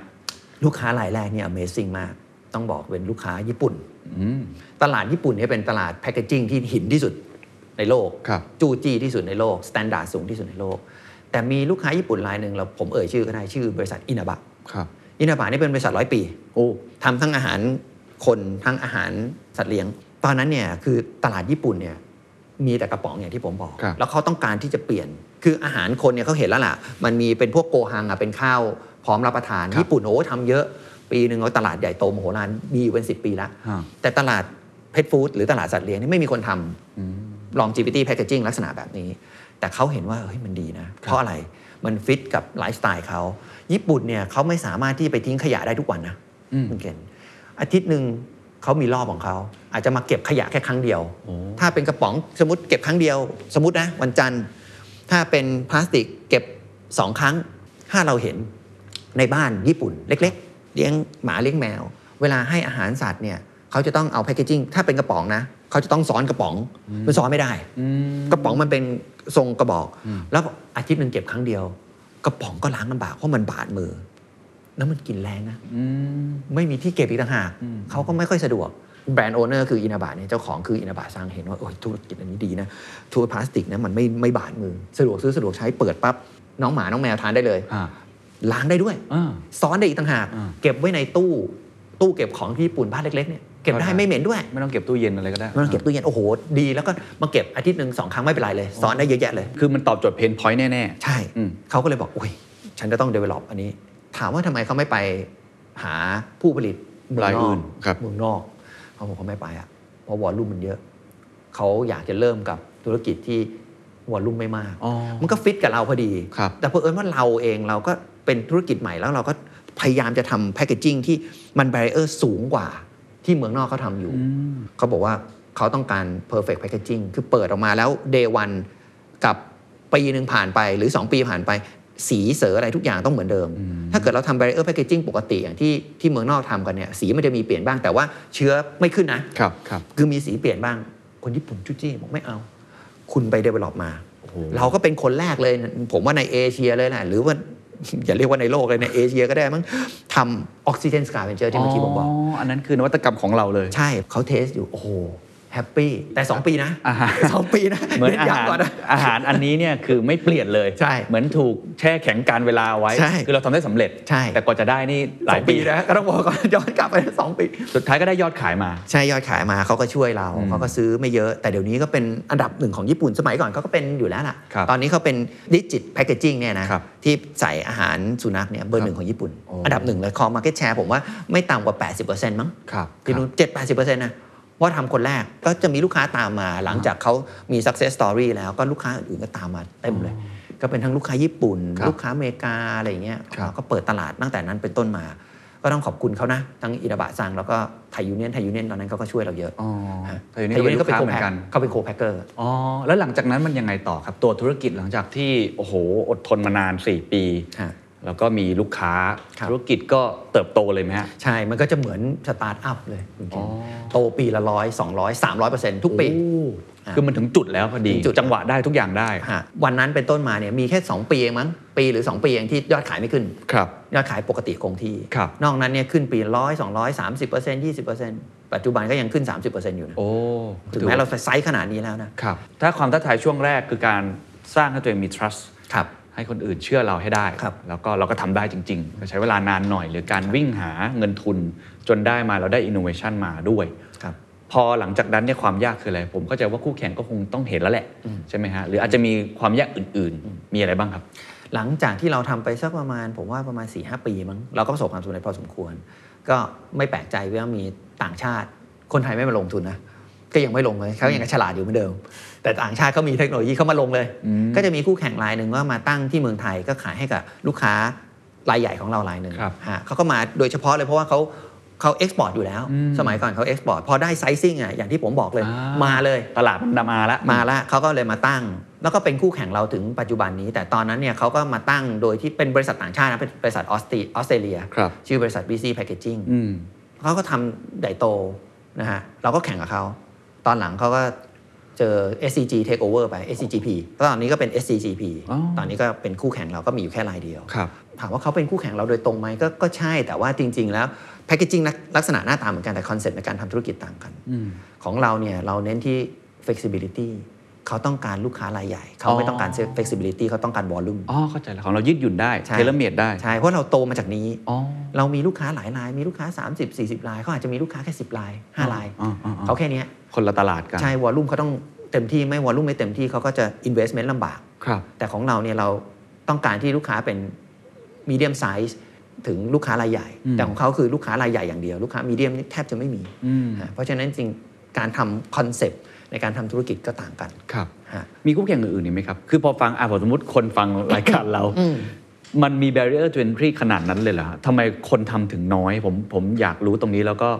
เรารักษาความสามารถในการแข่งขันในแต่ละปีแต่ละปีเนี่ยยังไงบ้างฮะ ครับ จริงๆก็ยากนะ เพราะว่าอย่างที่ผมบอก perception นะถึงแม้ว่ามีคนใช้เยอะขึ้นแล้ว ลูกค้าก็ยังไม่ค่อยเชื่อนะนะลูกค้ารายใหม่นะไอ้ผู้ผลิตรายใหม่ถ้าจะเข้า อ๋อ มันก็ต้องทำเทสเชฟไลฟ์อยู่เหมือนเดิม เพราะฉะนั้นเวลาคนเห็นแล้วบอกโหต้องทำเทสเชฟไลฟ์สองปีเลยเหรอ ต่อให้เป็นนักธุรกิจที่ที่อยู่ในวงการนะ ถ้าเป็นผมนะผมเข้าใจนะ จะทำทำไมนะ อืม ผมเอาเงินตรงเนี้ยนะสามสี่ร้อยล้านนะไปทำมันอื่นดีกว่า อืม ได้ตังค์อะ อืม ถ้าทำอันเนี้ยรออีกสองปี เอาวถ้าเกิดว่ามันได้ แล้วยิ่งมี คู่แข่งอยู่แล้วมึงมึงได้จริงเปล่า เอออ่ะอาจจะไม่เอาเราก็ได้ เออไม่เอาคุณก็ได้ เขาสู้ราคามาเขาทำไง ใช่ มันเลยไม่เกิด อ๋อ enter barrier มันก็เลยยังไม่เกิด อืม entry barrier มันเลยสูง ลงทุนก็สูง การยอมรับสินค้าก็ยาก อืมอืมอืม เพราะฉะนั้นก็ยังเป็น barrier ต่อไป ครับ สำหรับผมนะ แต่ว่าตอนนี้ถึงแม้ว่าเรา sizing เราได้ขนาดนี้แล้วเนี่ยในการที่จะทำการแข่งขันมันไม่ใช่เรื่องยาก อืม นะ อืม เราก็ถือว่าใหญ่โตพอสมควร ครับ ครับ ฟังดูก็เหมือนอยู่ในจุดที่ค่อนข้างประสบความสำเร็จมาก ครับ หลังจากนี้มองยังไงต่อครับ ปัจจุบันนี้ 2022 ตอนนั้นก่อตั้ง 2003 เนาะ ครับ โอ้เกือบจะ 20 ปีแล้วนะฮะ อืมใช่ มันมันมองอนาคตยังไงต่อเทรนด์ตอนนี้มันเป็นยังไงอ่ะผมจะยกมาสักอย่างหนึ่งเช่นเรื่องพลาสติกที่ตอนนี้ดูเป็นเหมือนจำเลยเป็นผู้ร้ายเหมือนกันว่าเออคนก็คอนเซิร์นเรื่องสิ่งแวดล้อมค่อนข้างเยอะ ครับ หรือว่าการเปลี่ยนไปของภูมิทัศน์เรื่องของแพคเกจจิ้งผมคก็รับ เข้าใจว่าก็คงจะมีเทรนด์ใหม่ๆ อะไรต่างๆ มากมาย ครับ ตอนนี้มันเป็นยังไงบ้างครับ แล้วมองอนาคตบริษัทเราอย่างไงครับ ครับ คือตอนนี้เราก็ผ่านจุดที่เรียกว่า survival mode ไปแล้ว ครับ เราต้องการที่จะเติบโตอย่าง sustainable อืม โดยที่ว่าจริง ๆ ธุรกิจเราเองอย่างที่ผมบอกคุณเคนเน้นย้ำว่าเราเป็นบริษัทเกี่ยวกับนวัตกรรมล้วน อืม ๆ เพราะฉะนั้นรอบตัวเรามันจะต้องมีนวัตกรรมตลอดเวลา อืม เราจะต้องล้ำหน้าตลอดเวลา เราต้องเกิดก่อนเทรนด์ตลอดเวลา เพราะว่าเหมือนสตาร์ทอัพอะ ครับ อินโนเวชันมาก่อน อินโนเวชันมาก่อน เพ ต้อง ราะฉะนั้น lead ID ตลอด สำคัญต้องรีตลอด ถึงแม้จะเห็นว่า เออ เฮ้ย คุณไม่ได้เป็นเทคคอมพานีคุณจะรีทำไม คุณจะทำไอดีทำไมเยอะแยะ มันต้องทำนะ เพราะเราเกิดมาจากอินโนเวชันมันจะต้องเห็นว่าเทรน ครั ด์ บ ธุรกิจหรือตลาดเป็นยังไง ก็ต้องอินเวสตลอด ใช่ เรื่อง ID นี่สำคัญ เราให้งบเกี่ยวเรื่องของ ID สำคัญเลยงบ ถ้าเกิดว่าเป็นไซซิ่งอย่างเราเนี่ย ถ้าเป็นโรงงานอุตสาหกรรมทั่วๆไปไม่ให้เท่าไหร่หรอกน้อย อืม แต่เราให้ทีสองเปอร์เซ็นต์นะของเทิร์นโอเวอร์ โอ้ คุณเอาไปคุณต้องทำ ครับ ทำทำอะไรก็ได้ เกี่ยวกับเราก็ได้เกี่ยวกับธุรกิจธุรกิจเราก็ได้ ครับ หรือไม่เกี่ยวก็ได้ต้องทำ อ่า เพราะว่าไม่งั้นจะเกิด disruption หรือว่าจะเกิด trend packaging เปลี่ยนใหม่ๆ อย่างที่เมื่อกี้บอกเกี่ยวเรื่องของ sustainable เราก็ทำอยู่เดี๋ยวผมจะเล่าให้ฟัง ครับ แต่ย้อนกลับไปเกี่ยวกับเรื่องของของโอกาสก่อนในการที่จะทำให้เรามี sustainable growth หรือ sustainable packaging นะอาจจะไปควบคู่กัน เราก็มีเขาเรียกว่าข้อได้เปรียบหน่อย เพราะในปัจจุบันเนี่ยเราไม่ได้มีโรงงานที่อยู่ที่เมืองไทยแค่โรงเดียวแล้ว อืม เราก็ยังมีโรงงานอยู่ที่จีนสองโรง แล้วก็จะมีขึ้นโรงงานใหม่ที่อินเดียอีกหนึ่งหนึ่งโรงด้วย แต่ว่าตลาดสองอันนี้เขาก็ต้องการมากเหมือนกัน ใช่ เพราะว่าเราเองก็มีเทคโนโลยีเกี่ยวเรื่องของ sustainable มาจาก 2 ตลาดนี้เหมือนกัน อ๋อ ถามว่าเราไปที่เมืองจีนได้อย่างไรกับไปที่อินเดียได้อย่างไรที่เราไปที่ตอนนู้นนะ มันจะมีช่วงหนึ่ง คือเมื่อปี 2019 ผมก็ไปเทคโอเวอร์บริษัทชื่อ Print Pack ครับ Print Pack เนี่ยเป็นบริษัทยักษ์ใหญ่ แพคเกจิ้งอยู่ที่อเมริกา อืม เผอิญว่าปี 2019 ถ้าคุณเคนจำได้เขามีเทรดบอล อ๋อ ครับครับ จีนกับอเมริกา ดูเดือดมาก แล้วเขาเองเขาก็มีโรงงานอยู่ที่จีน อ๋อ เมื่อเกือบ 10 ปี แล้วเจอเทรดวอร์หนัก ก็ทำธุรกิจยากอ่า ทำธุรกิจยากแต่เป็นบริษัทใหญ่มากนะ ใหญ่กว่าเราเยอะโอกาสจังหวะ คนเราก็ไม่เหมือนกันนะ ฮะ เขามาเจอเราเขารู้จักกับผมสมัยก่อนก็เฮ้ยอยากเทคโอเวอร์อยู่เพราะเขาบริษั ท วันหนึ่งปี 2019โทรมาหาผมเองนะ คุณสนใจจะซื้อบริษัทเราปะ อืม ผมบอกเอ๊ะคุณจะซื้อผม หรือคุณ พูดผิดหรือเปล่า หรือหรือคุณจะขายผมนะผม คุณใหญ่กว่าผมเยอะมาก เออผมผมไม่ผมไม่เข้าใจ ผมงงนะ ผมงงกับเขาเขาก็เล่าให้เราฟังเขาก็บอกว่าเฮ้ยจะขายยูอะเนื้อขายทำไมบอกว่าเจอเทรดวอร์นู่นนี่นะอ้าวโอเคเราเข้าใจนะ แล้วก็โอ้ยตอนนั้นก็งงเหมือนกันว่าเอ๊ะเราจะไปเป็นระดับ global ดีจริงหรือ ขาย เปล่า นี่คือ นะ ขายทั้งหมดเลย ขายทั้งหมดเลยเขามี operation อยู่ที่จีนอยู่หนึ่ง operation ครับ นะแล้วก็มีคือเรียกว่ามีโรงงานดีกว่าที่จีนอยู่หนึ่งโรงแล้วก็มีออฟฟิศอยู่ที่อินเดียอยู่สองสามออฟฟิศ โอ้ ขายหมดเลย ขายหมดเลย คือเรียกว่า exit จากเอเชียแปซิฟิกเลยดีกว่า แล้วกลับไปอยู่ที่ US อ๋อ เลยดีก เข้า ว่า ใจแล้วอ่าก็คือ exit เลย exit จาก ภูมิภาคนี้ ใช่ไม่ แต่ มา อเมริกายังเหมือนเดิม ใช่ เพราะว่าสงครามการค้ามันทำให้เขาทำงานยากมาก ใช่ เขาเป็น family business นะ แต่ใหญ่มาก ครับ แล้วเขาคอนเซิร์นเกี่ยวกับเรื่องของ sustainable growth จริง ๆ เขาบอกว่าธุรกิจเข้าไปเนี่ยเขาต้องหาคนดูแล แล้วก็ไม่แข่งกับเขาที่อเมริกาด้วย อืม นี่เป็นสิ่งสำคัญ เพราะฉะนั้นเนี่ยบริษัทใหญ่เขาไม่ขาย ผมเคยฟังจากคุณพ่อบ่อยๆ คุณพ่อบอกไอ้คนเราอ่ะมันจะเก่งอะมันจะต้องมีเฮงด้วยนะเว้ยไม่เชื่อนะสมัยก่อน คนรุ่นใหม่มันเฮงเฮงแล้ว อะไรวะหมายถึงว่ามีโอกาส อ่า คว้าไม่ได้นะหรือโอกาสหมดนะเว้ยการทำธุรกิจลือไม่ได้โกยได้ทุกวันนะ อืม โอกาสมาต้องทำ ต้องทำให้ได้ ผมยังโทรไปถามเลยซื้อไหมซื้อสิมันไม่เอาเอ้ยตอนนั้นดีกัน แล้วนะ เราให้พอดีกันแล้วนะพอขายได้แล้ว ตอนนี้ก็ดีกันแล้วแฮปปี้ ตอนนั้นตัดสินใจมีความ เสี่ยงอะไรไหมที่เตือนเตือนกันว่าอย่าซื้อหรือว่ามีอะไรที่ทำให้เราค่อย ๆ คิดไหมฮะ มีเหมือนกันนะ แต่ว่าเราก็คิดว่าไอ ไอ้ความเสี่ยงที่เรามีเนี่ยเราก็ต้องปิดให้หมด คือตอนนั้นเราก็สเกลพอสมควรละ ครับ แต่อาจจะไม่ถึงสเกลในปัจจุบันนะ อืม เราก็ถือว่าเป็น medium size enterprise ที่ที่เป็นคนไทยอะนะครับ ครับ แล้วก็เออก็โอเค ถือว่ามี financial ที่แข็งแรงพอสมควร เราก็อาศัย tooling ต่างๆเขาเรียกว่าจ้างจ้างบริษัทอินเตอร์ไปทำดิวเดลิเจน อืม ตรวจบัญชีอะไรเงี้ยเพื่อปิดค โอ วาม เค เสี่ยง ไหม ต่างๆ อันนี้คือทำแบบอินเตอร์เลย ครับ ลงทุนแบบเยอะอะเป็น อ่า ระดับแบบอินเตอร์เขาซื้อขายกัน เราก็ถือว่าเราปิดความเสี่ยงส่วนหนึ่ง แต่ถามว่ายังมีความเสี่ยงอยู่ไหมก็มีเกี่ยวกับเรื่องของความไม่แน่นอน เพราะว่าเขาเป็นบริษัทอเมริกัน ครับ แล้วก็เจอเทรดวอลเพราะฉะนั้นก็ยังเจออยู่นะ อ่า ถ้าเกิดย้ายมาเป็นชื่อเราลูกค้าที่เขาหายไปเราก็ต้องไป ต้องไปหา reconnect ใหม่ อ่านิ นิดนึง ใช่ไหมมันก็ต้องมีความเสี่ยงทางด้าน marketing นิดนึงเหมือนกัน แต่เราถือว่าเราได้ข้อแข็งมามากกว่าข้อเสีย อืม เพราะตอนนั้นเราเป็นแบรนด์ไทย ซึ่งเป็นระดับ medium enterprise small medium enterprise ถ้าเกิดเราต้องการที่จะสร้างความมั่นใจ เพราะลูกค้าเราเนี่ยแบรนด์โอเนอร์เนี่ยก็คือเป็นแบรนด์โอเนอร์ที่ใหญ่ทั้งนั้น ไม่ว่าจะเป็น Nestle Mars หรือญี่ปุ่นเอง ญี่ปุ่นเองอะไรอย่างเงี้ย คือเขาต้องการความมั่นใจ คือ คือธุรกิจเนี้ยมันเป็นธุรกิจยักษ์ใหญ่ ธุรกิจอาหารเป็นธุรกิจที่ใหญ่มาก แบรนด์โอเนอร์ยิ่งใหญ่ อืม เขาก็ต้องค้ากับคนใหญ่ อ่าเข้าใจครับ เขาไม่ค้ากับคนเล็ก อ่าจะได้น่าเชื่อถืออ่า หนึ่งน่าเชื่อถือสองธุรกิจเขาต้องดูระยะยาว อืม ถ้าคุณไม่สามารถเซิร์ฟเขาระยะยาวได้ ไม่ใหญ่พออ ม เขาโกรธคุณโกรธไม่ทัน อ๋อ เขาเสร็จนะ เข้าใจ อันนี้ก็เป็นคอนเซิร์นจริง อ่าเข้าใจ คือค กำลัง วาม การผลิตของเราก็ต้องโตตามเขา ใช่ ความเชื่อถือต้องมา ครับ ตอนนั้นเนี่ยเราเองเราก็เรียกว่าต่อยอดได้หลายต่อ ถ้าเราทำสินที่ตรงนี้เพราะมันเป็นธุรกิจที่เราทำอยู่แล้ว ครับ เกี่ยวกับเรื่องเทคโนโลยีเราสามารถ transfer ไปจากเมืองไทยเนี่ยไปที่เมืองจีนก็ได้ หรือจะไปที่อินเดียก็ได้ไม่มีปัญหา เพราะฉะนั้นเนี่ยเราเห็นว่าหนึ่งเทคโนโลยีเรามีละเรามีข้อแข็ง แต่จุดอ่อนเราก็ยังคนไทย อืม ยังเป็นบริษัทมีเดียม โลเคอลอยู่ โลเคอลอยู่แล้วก็แบรนด์โอเนอร์ต่างๆ ก็เอ๊ะอยู่อยู่ก็ใหญ่พอสมควรนะ อืม แต่ยูไม่เทียบกับคู่แข่งยูยูยังไม่ใช่แบบบิ๊กบิ๊กเท่าไหร่นะ ครับ เราก็ถือว่าเออเราต่อยอดตรงนี้ได้ อืม สองอันดับอีกอันดับหนึงก็คือมาร์เก็ตติ้ง ครับ เราเองเราเป็นบริษัทไทยถึงแม้เราจะขายไปต่างประเทศนะ แต่เราส่วนใหญ่เราขายผ่านโคแพคเกอร์ในเมืองไทยมาร์เก็ตติ้งอาร์มที่มีอยู่ในเมืองจีน ซึ่งมีประชากรพันกว่าล้านคน อินเดียพันกว่าล้านคนเราไม่มีนะ เพราะฉะนั้น Marketing Arm ที่เขาทำไว้อะเราจะร่วมมาหมดเลย เพราะว่าเขา โอ้ exit จากเอเชีย ครับ เพราะฉะนั้นนะเขาไม่เอาแล้วที่นี่ ครับ แต่เขาทิ้งคนไว้ทั้งหมดให้เราเพื่อให้เราดูแลต่อ ครับ อันนี้เป็นสิ่งที่สำคัญที่เขาต้องการ ครับ ต่ เป็ อ นบริษัทที่ทำจริงอ่ะ ทำจริงอะ ไม่ใช่แค่ลงทุน ใช่ ฮะ เพราะฉะนั้นเนี่ยก็จะต่อยอดให้เราได้2 2 2 3 ต่อเลยทีครับ เดียว แล้วก็สามารถดันให้เราไปเป็น global scale ได้เลย โอ้โห พอฟังแล้วนี่เห็นเหมือนคุณพ่อเลยครับว่าหรือห้ามพลาดเลยโอกาสนี้ แล้วพอเราทำเรียบร้อยแล้วดีลเสร็จเรียบร้อย เจอโควิดฮะ ที่จีนน่ะเจอโควิดเต็มๆ ใช่ แต่เมืองไทยเนี่ยดี ครับ เราถือว่าเราโชคดีนะ ถ้าเกิดเราไม่มีฟัสซิลิตี้ที่เมืองไทยซัพพอร์ตจีนนะ อาจจะลำบากนิดหนึ่งเพราะเราเทคโอเวอร์ปั๊บเสร็จเรียบร้อย ผมจำได้เลยปี 2019 ปลายปีนะ โดนปั๊บเสร็จเรียบร้อยโควิดมาเลย อื 2020 อืม กุมภาเลย จีนสั่งปิด ไม่เปิดเลยนะ โรงงานไม่ให้เปิดเลย 3 เดือน อืม ผมจำได้เลย ไม่มียอดขายศูนย์ โอ้โห ลูกค้ายังศูนย์เลย โอ้ ก็ไม่ผลิตไม่ได้ เราเปิดโรงงานไม่ได้ลูกค้าก็เปิดไม่ได้ กลับมาเดือน 4 เดือน 5 หาคนงานไม่ได้ อืม วอลลุ่มเนี่ยจากสมมติร้อยเปอร์เซ็นต์นะครับ เหลือ โอ้โห 20 คนกลับบ้านไปแล้วไม่กลับมาทำงาน โอ้โหลำบาก อืม ปี 2020 นี้ขาดทุนเยอะที่จีนนะ เพราะว่า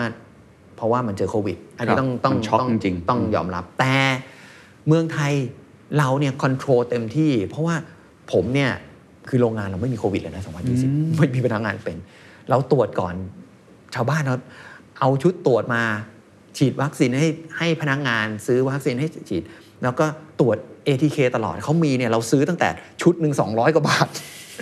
ซื้อทีเป็นพันๆนะ อืม ตรวจทุกคนที่เข้าพนักงานเราก็ตรวจ ครับ เพราะฉะนั้นเนี่ยเราสกรีนถือว่าเข้มงวดมาก แล้วก็ประสบความสำเร็จ เราไม่มีเขาเรียกโรงพยาบาลสนามไม่มีคนเป็นพนักงานเราไม่มี ก็คือรันได้ปกติโรง แล้ว งาน โควิดเนี่ยมีส่วนช่วยให้กับเขาเรียกว่าพฤติกรรมผู้บริโภคเปลี่ยนแปลงเร็วขึ้น แพคเกจจิ้ง คุณ ก็ เห็น มาอีก ใช่เพราะว่าคนรุ่นใหม่เนี่ยเห็นเลยออนไลน์เนี่ยพอโควิดมาเนี่ยมาเต็มร้อยเลย อืม เพราะเวลาโควิดมาเต็มร้อยเนี่ยคนจะอยู่บ้าน ครับ เทรนด์ก็เปลี่ยนไปโดยอัตโนมัติคือสั่งซื้อของออนไลน์ตลอด ไม่ไม่ว่าจะเป็นอาหารสินค้าต่างๆ เพราะฉะนั้นเวลาซื้อสินค้าเนี่ยเวลาออนไลน์เนี่ยมันก็ซื้อมากขึ้นฟรีเควนซ์ในการซื้อซื้อมากขึ้น ครับ แพคเกจิ้งในการส่งเนี่ยส่งอันเดียวไม่คุ้มเขาก็ต้องเปลี่ยนแพคเกจิ้งให้มันเป็นมัลติแพค อืม มัลติแพคมันก็ต้องอยู่ได้ โดยที่ไม่ต้องแช่ตู้เย็นเพราะตู้เย็นมีจำกัด อืม แพคเกจิ้งนี้มันเลยตอบโจทย์ไลฟ์สไตล์ เข้าทางเลย เข้าทางเลย อ่า เพราะฉะนั้นเนี่ย เทิร์นโอเวอร์บริษัทเนี่ยโตทีหนึ่ง50%นะปีนู้นน่ะ2020 ถือว่าชดเชขนายไซส์อ ในจีนได้ ใช่ เราก็ถือว่าตลาดดีมากเลยแบ ครับ บ โตเลยเทรนด์ก็โต ปีนั้นก็โตทีหนึ่ง50%ปีที่แล้วก็โต 35%นะ โอ้โห ปีนี้ก็ยังตั้งเป้าที่โตยัง35%อีก ครับ จีนเขาก็อาจจะสครั g เกิลบ้างปี อืม 2020 ปี 2020 เขาก็เทิร์นอราวกลับมาเพ อ๋อ ราะเพราะเขาไม่มีโควิดเลย ฮะ เขาไม่เหมือนบ้านเราเขาไม่มีโควิด ครับ แล้วตลาดของเราที่จีน ก็เป็นตลาดโลเคอลจีนเป็นหลัก อืม ขายแต่ผู้ผลิตอาหารที่จีนเป็นหลัก เพราะฉะนั้นพอเวลาตลาดเขาพิกอัพเราก็พิกอัพกับเขา อ๋อ ปีที่แล้วก็เลยพิกอัพกลับมาประมาณสัก 70%ของยอดขายปกติถือว่า โอเคเลย อ่ะ นี่คือช่วงโควิดผ่านมาได้แล้ว ครับ เรื่องของ sustainable growth ล่ะครับ ครับ จะยังไงต่อฮะ แล้วก็ ครับ โลกก็ต้องการนะ ให้ผู้นำเนี่ยเปลี่ยนองค์กรตัวเอง เพราะว่าตอนนี้เรื่องก๊าซคาร์บอนไดออกไซด์เรื่องอะไรต่าง ๆ นี่มันก็ทำร้ายโลกแล้วก็พื้นที่ของพวกเราในการอยู่อาศัยของลูกหลานเรามันก็ยากขึ้นเรื่อยๆฮะเรา ครับ ต้องปรับตัวยังไงฮะ ครับ คือตอนนี้เราเองเราก็มองเกี่ยวเรื่องของ sustainable growth หรือ sustainable packaging เป็นหลัก เพราะว่าเราต้องตอบโจทย์ผู้บริโภค สุดท้ายเราก็คือผู้บริโภคคนรุ่นใหม่เนี่ยจริงๆแล้วอย่างที่เห็นในปัจจุบันบอกว่า โอ้ยมันธุรกิจอ่ะมันไม่ซีเรียสเกี่ยวกับเรื่องของ packaging พลาสติกหรอก มันไม่จริง คนเขายังซีเรียสอยู่ว่าพลาสติกนี่คือตัวทำลายโลก ใช่ จริงๆ ผมมั่นใจนะว่าธุรกิจพลาสติกเนี่ยเกี่ยวกับเรื่องวงการพลาสติกนะยังไงก็ต้องอยู่ อืม เพราะมีจุดดีมากกว่าจุดด้อย อืม หนึ่งสามารถผลิตได้จำนวนมากสองราคาถูก เพราะฉะนั้นเนี่ยเราเองเราก็เลยใส่งบ R&D อย่างที่ผมบอกคุณเคนไป แล้วเราก็ตั้งเป้าว่าบริษัทเราเป็นบริษัท Innovation ธุรกิจอะไรก็ตามหรือ Packaging อะไรก็ตามที่มันตอบโจทย์ผู้บริโภคเราต้องทำ อืม เพราะฉะนั้นเนี่ยเราก็ทำอยู่หลายโปรแกรมนะ ในปัจจุบัน ปกติแล้วเราทำ barrier packaging เนี่ยก็ทั่วไปที่เขาทำกันก็ย่อยสลายตามธรรมชาติไม่ได้ แต่เราสามารถมีโปรแกรมให้ทางลูกค้าเลือกได้ในปัจจุบัน เราก็ทำ R&D ไปเยอะ อันนี้ก็ประสบความสำเร็จแล้วนะครับ ก็มีลูกค้ามีอะไรทำ testing อะไรกันเรียบร้อยหนึ่งเป็น bio based product bio based product ก็ลดเกี่ยวเรื่องการใช้คาร์บอน อืม คาร์บอนฟุตปรินลดเพราะถ้าเกิดเป็น fossil base ครับ ก็คือเป็นมาจากอ่าน้ำมัน ปิโตรเคมี ปิโตรเคมี พวกเนี้ยก็ก็หรือแก๊สธรรมชาติก็ตามก็จะมีคาร์บอน ครับ สร้างคาร์บอนไดออกไซด์ให้กับโลก ถ้าเกิดเราใช้แพลนเบสอย่างเช่น มันสับปะหลัง อ่า อันนี้ใช้ของธุรกิจที่บ้านมาช่วยซัพพอร์ตได้ มันสับปะหลัง หรือข้าวโพด อ่า เขาก็จะมีไบโอเบสเรซินแล้ว อืม ที่สามารถทำมาแล้วก็มาทดแทน ครับ เรซินที่มันทำทำมาจากปิโตรเคมีคอล ครับ เราสามารถใส่ได้ถึงประมาณ 50% 60%แล้วแต่ แต่ก็ยังมีปิโตรเคมีเข้าอยู่ มีอยู่ อันนี้ แต่ก็ คือเป็น ถืว่าลดลง อันนี้คือเป็นแพคเกจิ้งลักษณะแบบหนึ่ง ซึ่งสามารถให้ลูกค้าเลือกใช้ได้ ครับ ว่าโอเค ลูกค้าถ้าเกิดคอนเซิร์นเกี่ยวกับเรื่องของคาร์บอนฟุตพิ้นคุณก็ใช้ไบโอเบสได้ แล้วก็รักโลกด้วยนะ อืม อันดับ 2 ถ้าเราใช้ไบโอเบสแล้วก็จะมีไบโอเบสบางตัว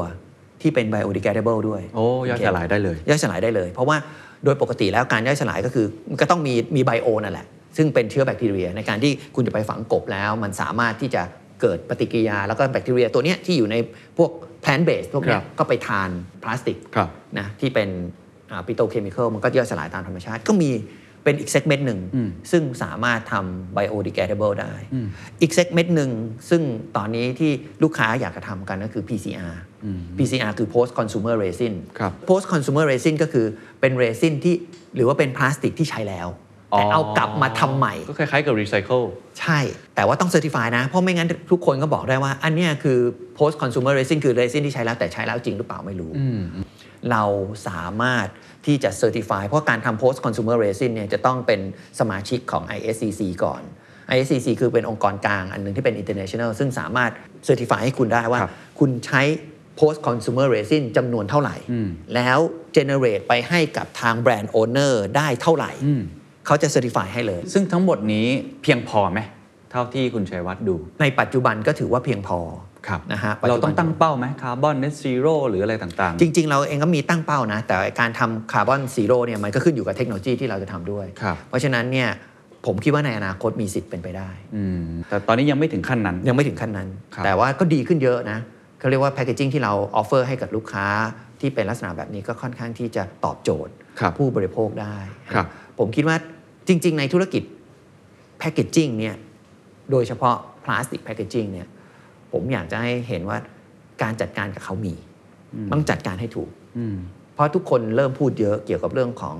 sustainable packaging ครับ เพราะฉะนั้นเนี่ยการทำให้มันครบลูป circular economy ครับ ใช้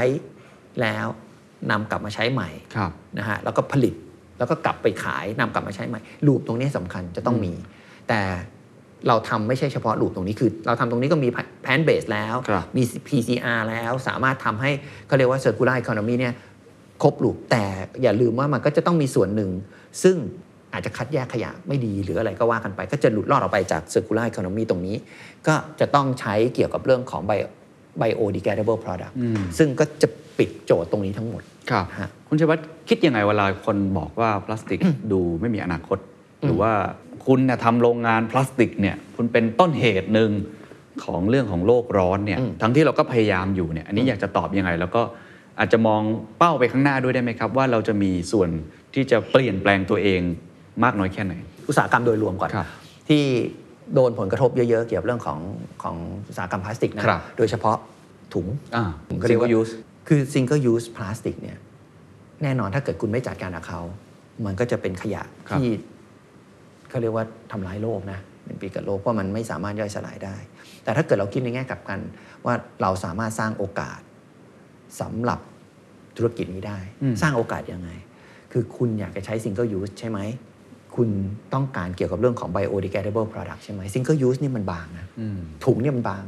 30 40 ไมครอน มันย่อยสลายตามธรรมชาติได้ง่ายกว่า อืม เพราะฉะนั้นเนี่ยผมยังคิดว่าทำไมเราถึงจะต้องไปแบนซิงเกิลยูสด้วย ถ้าเกิดว่าคุณสามารถเป็นไบโอดีแกเดเบิลได้ อืม คุณสามารถฝังกบได้ ในปัจจุบันเนี่ยที่มันมีปัญหาคือเวลาคุณแยกขยะ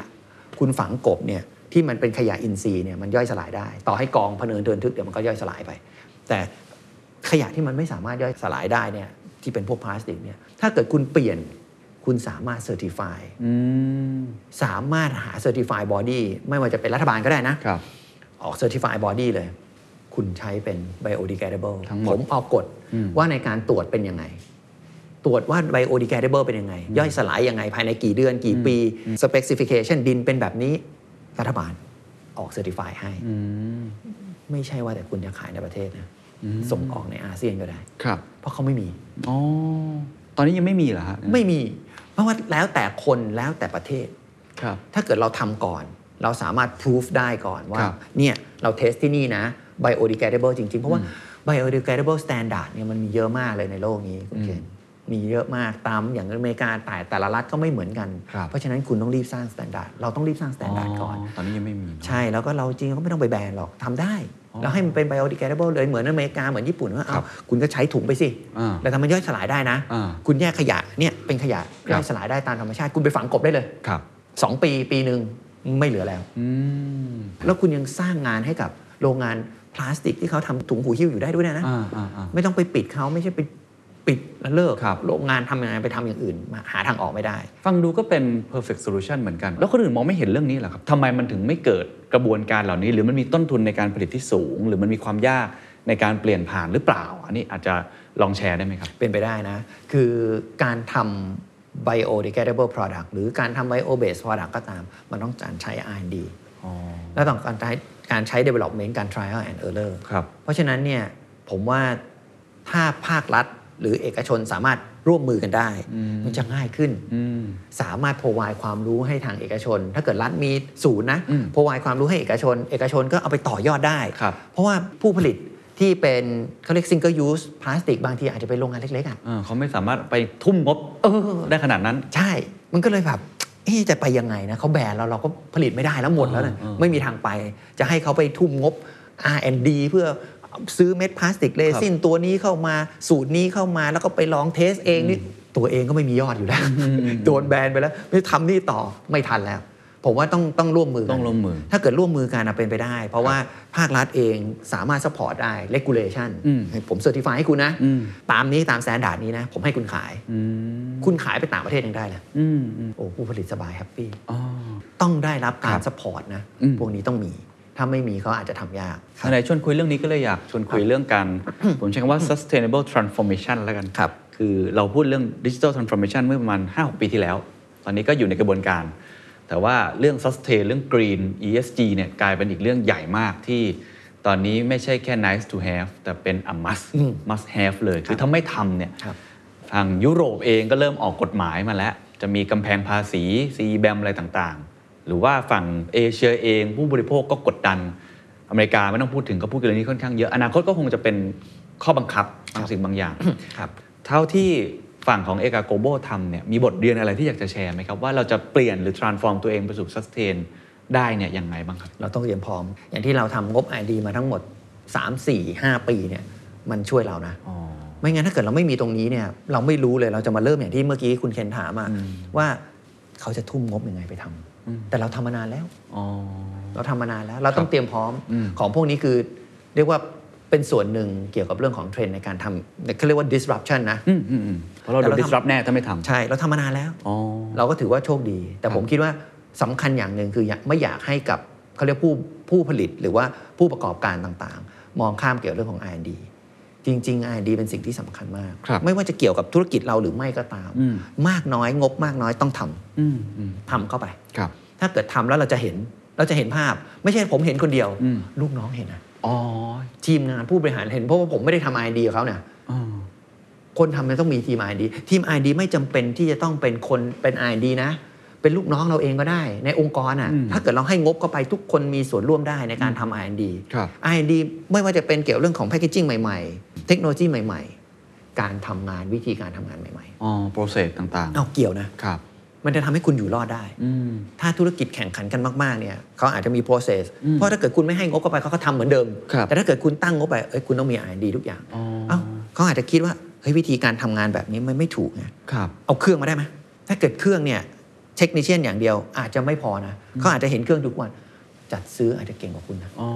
เขาเห็นเครื่องเยอะไปเดินดูไงเฮ้ยทำไมไม่ซื้อเครื่องเนี้ย โอ้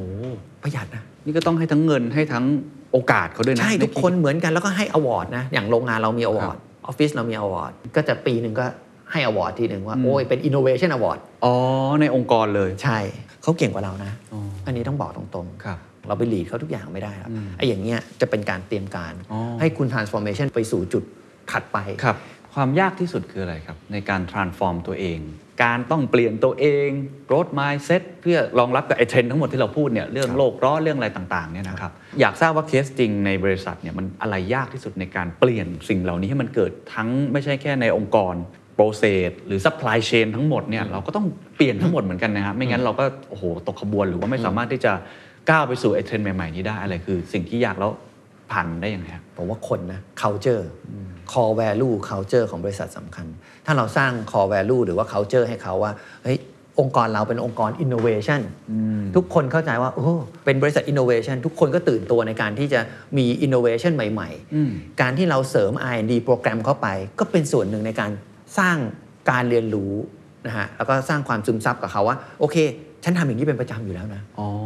ฉันหาสิ่งใหม่ ๆ ในการเปลี่ยนแปลง เป็นเรื่ สิ่ อง ง ให ปม่กติ ๆประจำอยู่แล้วนะ แต่ถ้าเกิดเมื่อไหร่เนี่ยองค์กรเนี่ยไม่ alert เกี่ยวกับเรื่องนี้นะ อืม ก็จะทำให้เปลี่ยนยาก คนเนี่ยจริง ๆ อย่างที่คุณเคนบอก ทุกคนอยู่อยากจะอยู่ในคอมฟอร์ z โซนหมดอะ ครับ ไม่อยากออกจากคอมฟอร์ z โซนไม่ว่าจะเป็นการทำงานก็ตามทำแพ c เกจิ้งใหม่ๆ ก็ตามหรือ development ใหม่ ๆ ก็ตาม เพราะมันจะเกี่ยวกับ process ในการทำงานเขา ใช่ กระทบหมดเขาไม่อยากทำหรอก ครับ แต่ถ้าเกิดเราทำกับเขาอยู่บ่อยๆ ให้เขา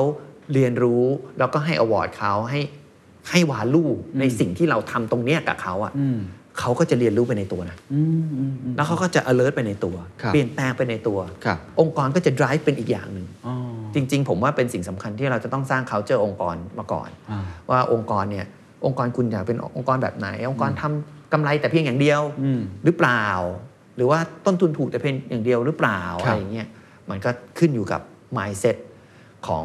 ผู้บริหารหรือว่าองค์กรนั้นๆ แต่เราเองเราเซตองค์กรเรามาเป็น innovation company อ่า มันก็ต้อง drive อยู่ตลอดเวลาอยู่แล้ว ครับ มันก็ไม่ไม่ไม่ยากที่จะเปลี่ยนแปลงกับพนักงานที่ทำอยู่ว่า ค เป็ รั น บ global scale อยู่แล้วด้วย การ communication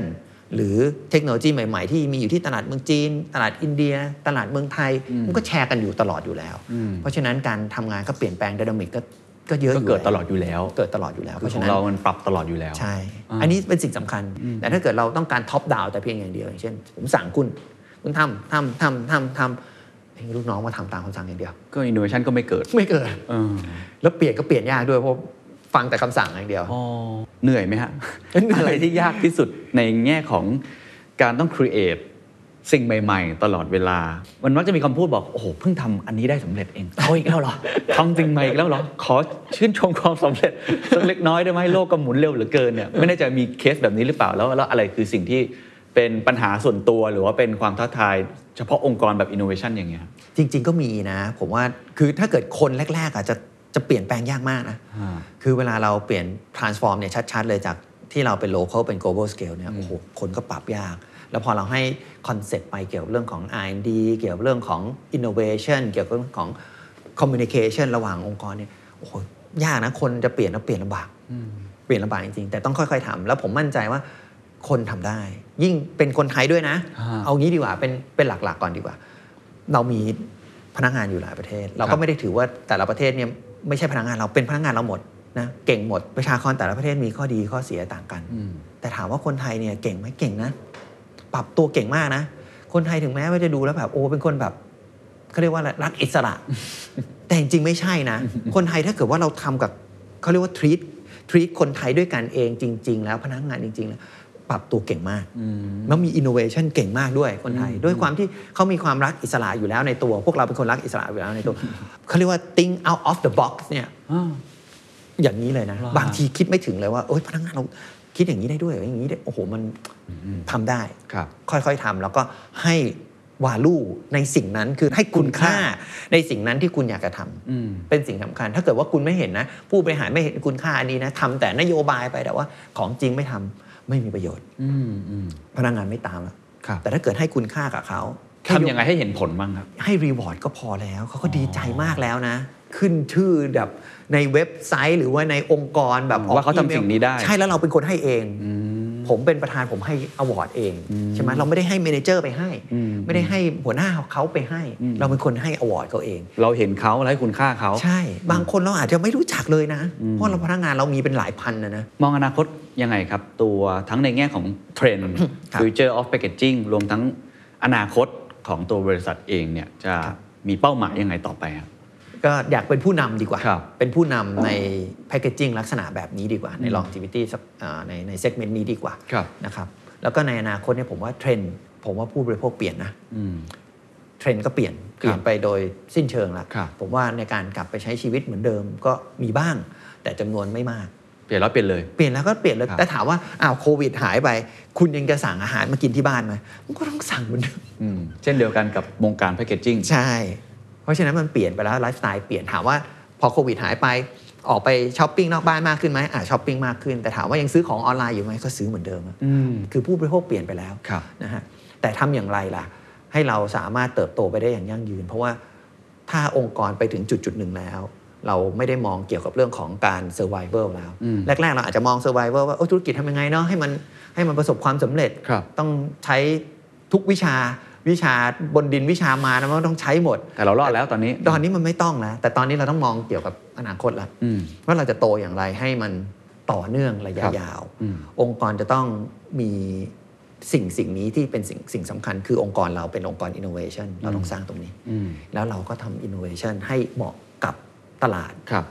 ความที่ตลาดต้องการอย่างไร อย่างเช่น ต้องการ sustainable อืม เราก็ Serve drive ตรงนี้ปให้ได้ ทานี้ อ๋อ ให้ได้ ให้เขาให้ได้ ครับ ไม่ใช่ว่าเอ้ยเราจะเจอ disruption ไม่มีทางออกมันเป็นไปไม่ได้ อืม ทุกอย่างมีทางออก ครับ ทางออกทางนี้ไม่ได้เราเข้าทางเข้า แล้วกัน งั้นกลยุทธ์หลักเท่าที่ผมฟังคือ innovation ใช่ จะเป็นตัวทำให้เราไปถึงเอ่อการเติบโตอย่างยั่งยืนได้ ใช่ใช่ นะครับ ฮะ สุดท้ายแล้วกันนะครับ ผมฟังมาเนี่ยอย่างหนึ่งที่อยากจะถามมากตั้งแต่ต้นแล้วแต่ว่าอยากฟังเรื่องทั้งหมดก่อนก็คือภาวะผู้นำ ครับ โดยเฉพาะอย่างอ่าคุณชัยวัฒน์เอง ผมคิดว่าสำคัญมากในการตั้งแต่เริ่มต้นเลยคือ belief เชื่อในเทรนด์อันนี้ เชื่อในโปรดักต์อันนี้ว่ามันจะไปได้ ฝ่าฟันเป็นคนไปวิ่งหา connection raise fund พอรอดแล้วมันก็มีภารกิจใหม่ ว่าเราจะต้องเอ่อเติบโตอย่างไร มีการตัดสินใจในการทำดีลใหญ่มาก หรือโควิดเองก็แก้วิกฤตเองเนี่ย ในมุมมองของคุณชัยวัฒน์เนี่ยผู้นำผมใช้คำนี้แล้วกันศตวรรษที่ 21 หลังจากนี้ที่จะมี disruption เยอะมากเร็วมาก ตลอดเวลาเนี่ยต้องมีคุณสมบัติอะไรที่จะทำให้บริษัทเราเนี่ยเติบโตได้อย่างยั่งยืนนะ ผมว่าน่าจะมีอยู่สองสามข้อนะ ข้อแรกสำคัญที่สุดคือ adaptability สำคัญที่สุด ครับ อปรับตัวให้เข้ากับสสถานการณ์ ถ้าเราปรับตัวให้เข้ากับสถานการณ์ไม่ได้ก็จะอยู่รอดยาก ยิ่งเมื่อสิบกว่าปีที่แล้วที่เราทำเกือบ 20 ปี มันก็โลกก็หมุนเร็วแล้วนะ ครับ ปัจจุบันหมุนเร็วกว่า สมัยก่อนหมุนเร็วนะ เราต้องเอาตัวรอดนี่เราก็โอ้โหมันต้องทุกอย่าง เพราะฉะนั้น adaptability สำคัญมาก คือการปรับตัวนี่สำคัญมากในยุคปัจจุบัน เพราะว่าข่าวสารข้อมูลก็เยอะเหลือเกิน ความต้องการผู้บริโภคนี่ก็จริงๆอะมันก็เหมือนเดิม แต่ว่ามันออกมาทางสื่อหรือการเชื่อมโยง ของโลกเนี่ยข่าวสารมันเร็วมาก แล้วทุกคนมันก็กลายเป็นเรียกว่าคล้าย ๆ เป็นอันหนึ่งอันเดียวกัน อืม เพราะฉะนั้นในการที่จะเซิร์ฟอะไรก็ตามตลาดหรือผู้บริโภคต้องต้องการก็ตาม เราก็ต้องเร็วเขาเร็วเราต้องเร็วกว่า อืม เพราะฉะนั้นการปรับตัวเป็นสิ่งสำคัญ ครับ นะฮะอันดับสองถ้าเป็นผู้นำนะสำหรับผมนะนอกเหนือจากการปรับตัวการเอาตัวรอดก็สำคัญ อืม ถ้าคุณเอาตัวรอดไม่เป็น คุณก็อยู่ไม่ได้ อืม อยู่ไม่ได้นะ อย่างที่เราเริ่มต้นธุรกิจเหมือนสตาร์ทอัพถ้า ครับ เกิดสตาร์ทอัพอยากทำคุณต้องเอาตัวรอดเป็น อืม อันดับ 3 ที่สำคัญสำหรับผู้นำคือ ต้องมีความมุ่งมั่นซื่อสัตย์อันนี้ อื สำ ม คัญ อืม คุณมีความเอาตัวรอดได้ แต่คุณเป็นคนไม่ซื่อสัตย์ อื นะ ม มันไปไม่ได้ อืม เขาเชื่อคุณครั้งเดียวต่อไป คุณยังลำบากกันไปใช่เขาช่วยมันไม่มีคนช่วยคุณนะ อืม ดังนั้นคุณก็ต้องมุ่งมั่นด้วยว่าในสิ่งที่คุณทำก็ทำสิ่งที่ดี ถ้าทำสิ่งที่ไม่ดีเอาไอ้ฉาบฉวยกันคุยยังไงก็เหมือนกันกับคือซื่อสัตย์คู่กันทำอะไรก็ได้ทำฉาบฉวยเสร็จ อืม ไม่หลอด อืม อันดับสุดท้ายพอเราได้ตรงนี้แล้ว เราต้องมองอนาคตยาวๆ อืม ผู้นำต้องมองอนาคตยาวๆ ต้องมอง sustainable growth อืม ว่าธุรกิจไม่ได้อยู่ที่ generation เรา อืม มันอาจจะอยู่ที่ generation ถัดไป จะเป็นลูกเราหรือจะเป็นผู้บริหารที่เราสร้างขึ้นมา เขาต้องดูธุรกิจแทนเราได้ อืม ไม่ใช่ธุรกิจอยู่แค่วันนี้ ถ้าเกิดธุรกิจอยู่แค่วันนี้ อีกหน่อย 10 ปี ลูกน้องเราเราปิดโรงงานไปหรือปิดบริษัทไปลูกน้องไปอยู่ไหนยังไง ครับ เราต้องสร้าง foundation หรือความความมั่นคงตรงนี้ไว้ อืม ให้กับบริษัท เพราะฉะนั้นในการทำ sustainable growth ของบริษัทที่จะโตอย่างยั่งยืนต่อไป ก็ต้องมี core value ของบริษัท แล้วก็มีเขาเรียกว่าอะไร culture ของบริษัทที่ที่เหมาะสมกับสถานการณ์นั้น ครับ โอ้ขอบคุณมากครับ สุดท้ายแล้วกันนะครับ แถมนิดนึง ทุกวันนี้ยังปรึกษาคุณพ่ออยู่ไหมครับ ปรึกษาสิ เดี๋ยวนี้สนิทกันโอ้ยคุยปรึกษาคุณพ่อปรึกษาผม อ๋อ ผมก็ปรึกษาคุณพ่ออ่าสลับกันสมัยก่อนก็ท็อปดาว อย่างเดียว ต้องเขาเรียกปรึกษาท่านอย่างเดียว ตอนนี้ คุณพ่อ พ่อก็มาปรึกษาบ้าง เป็นบางครั้ง ครับ ก็แฮปปี้ดีฮะชีวิตปกติตอนนี้ฝ่าฟันมาเยอะก็อยากจะให้กำลังใจกับผู้ประกอบการทุกท่านนะครับ ผมคิดว่าเราเชื่อมั่นในสิ่งที่เราท อืม ำนะเราทำธุรกิจอยู่แล้วก็เรา สัมผัสกับเขา ถ้าเราคิดว่าเป็นธุรกิจที่ดี แล้วเราสามารถเดินทางต่อไปได้ อยากจะให้มีความมุ่งมั่น ครับ และความอดทน ถ้ามันไม่อดทนมันก็จะทำงานไม่ประสบความสำเร็จ ครับ And that's the secret sauce.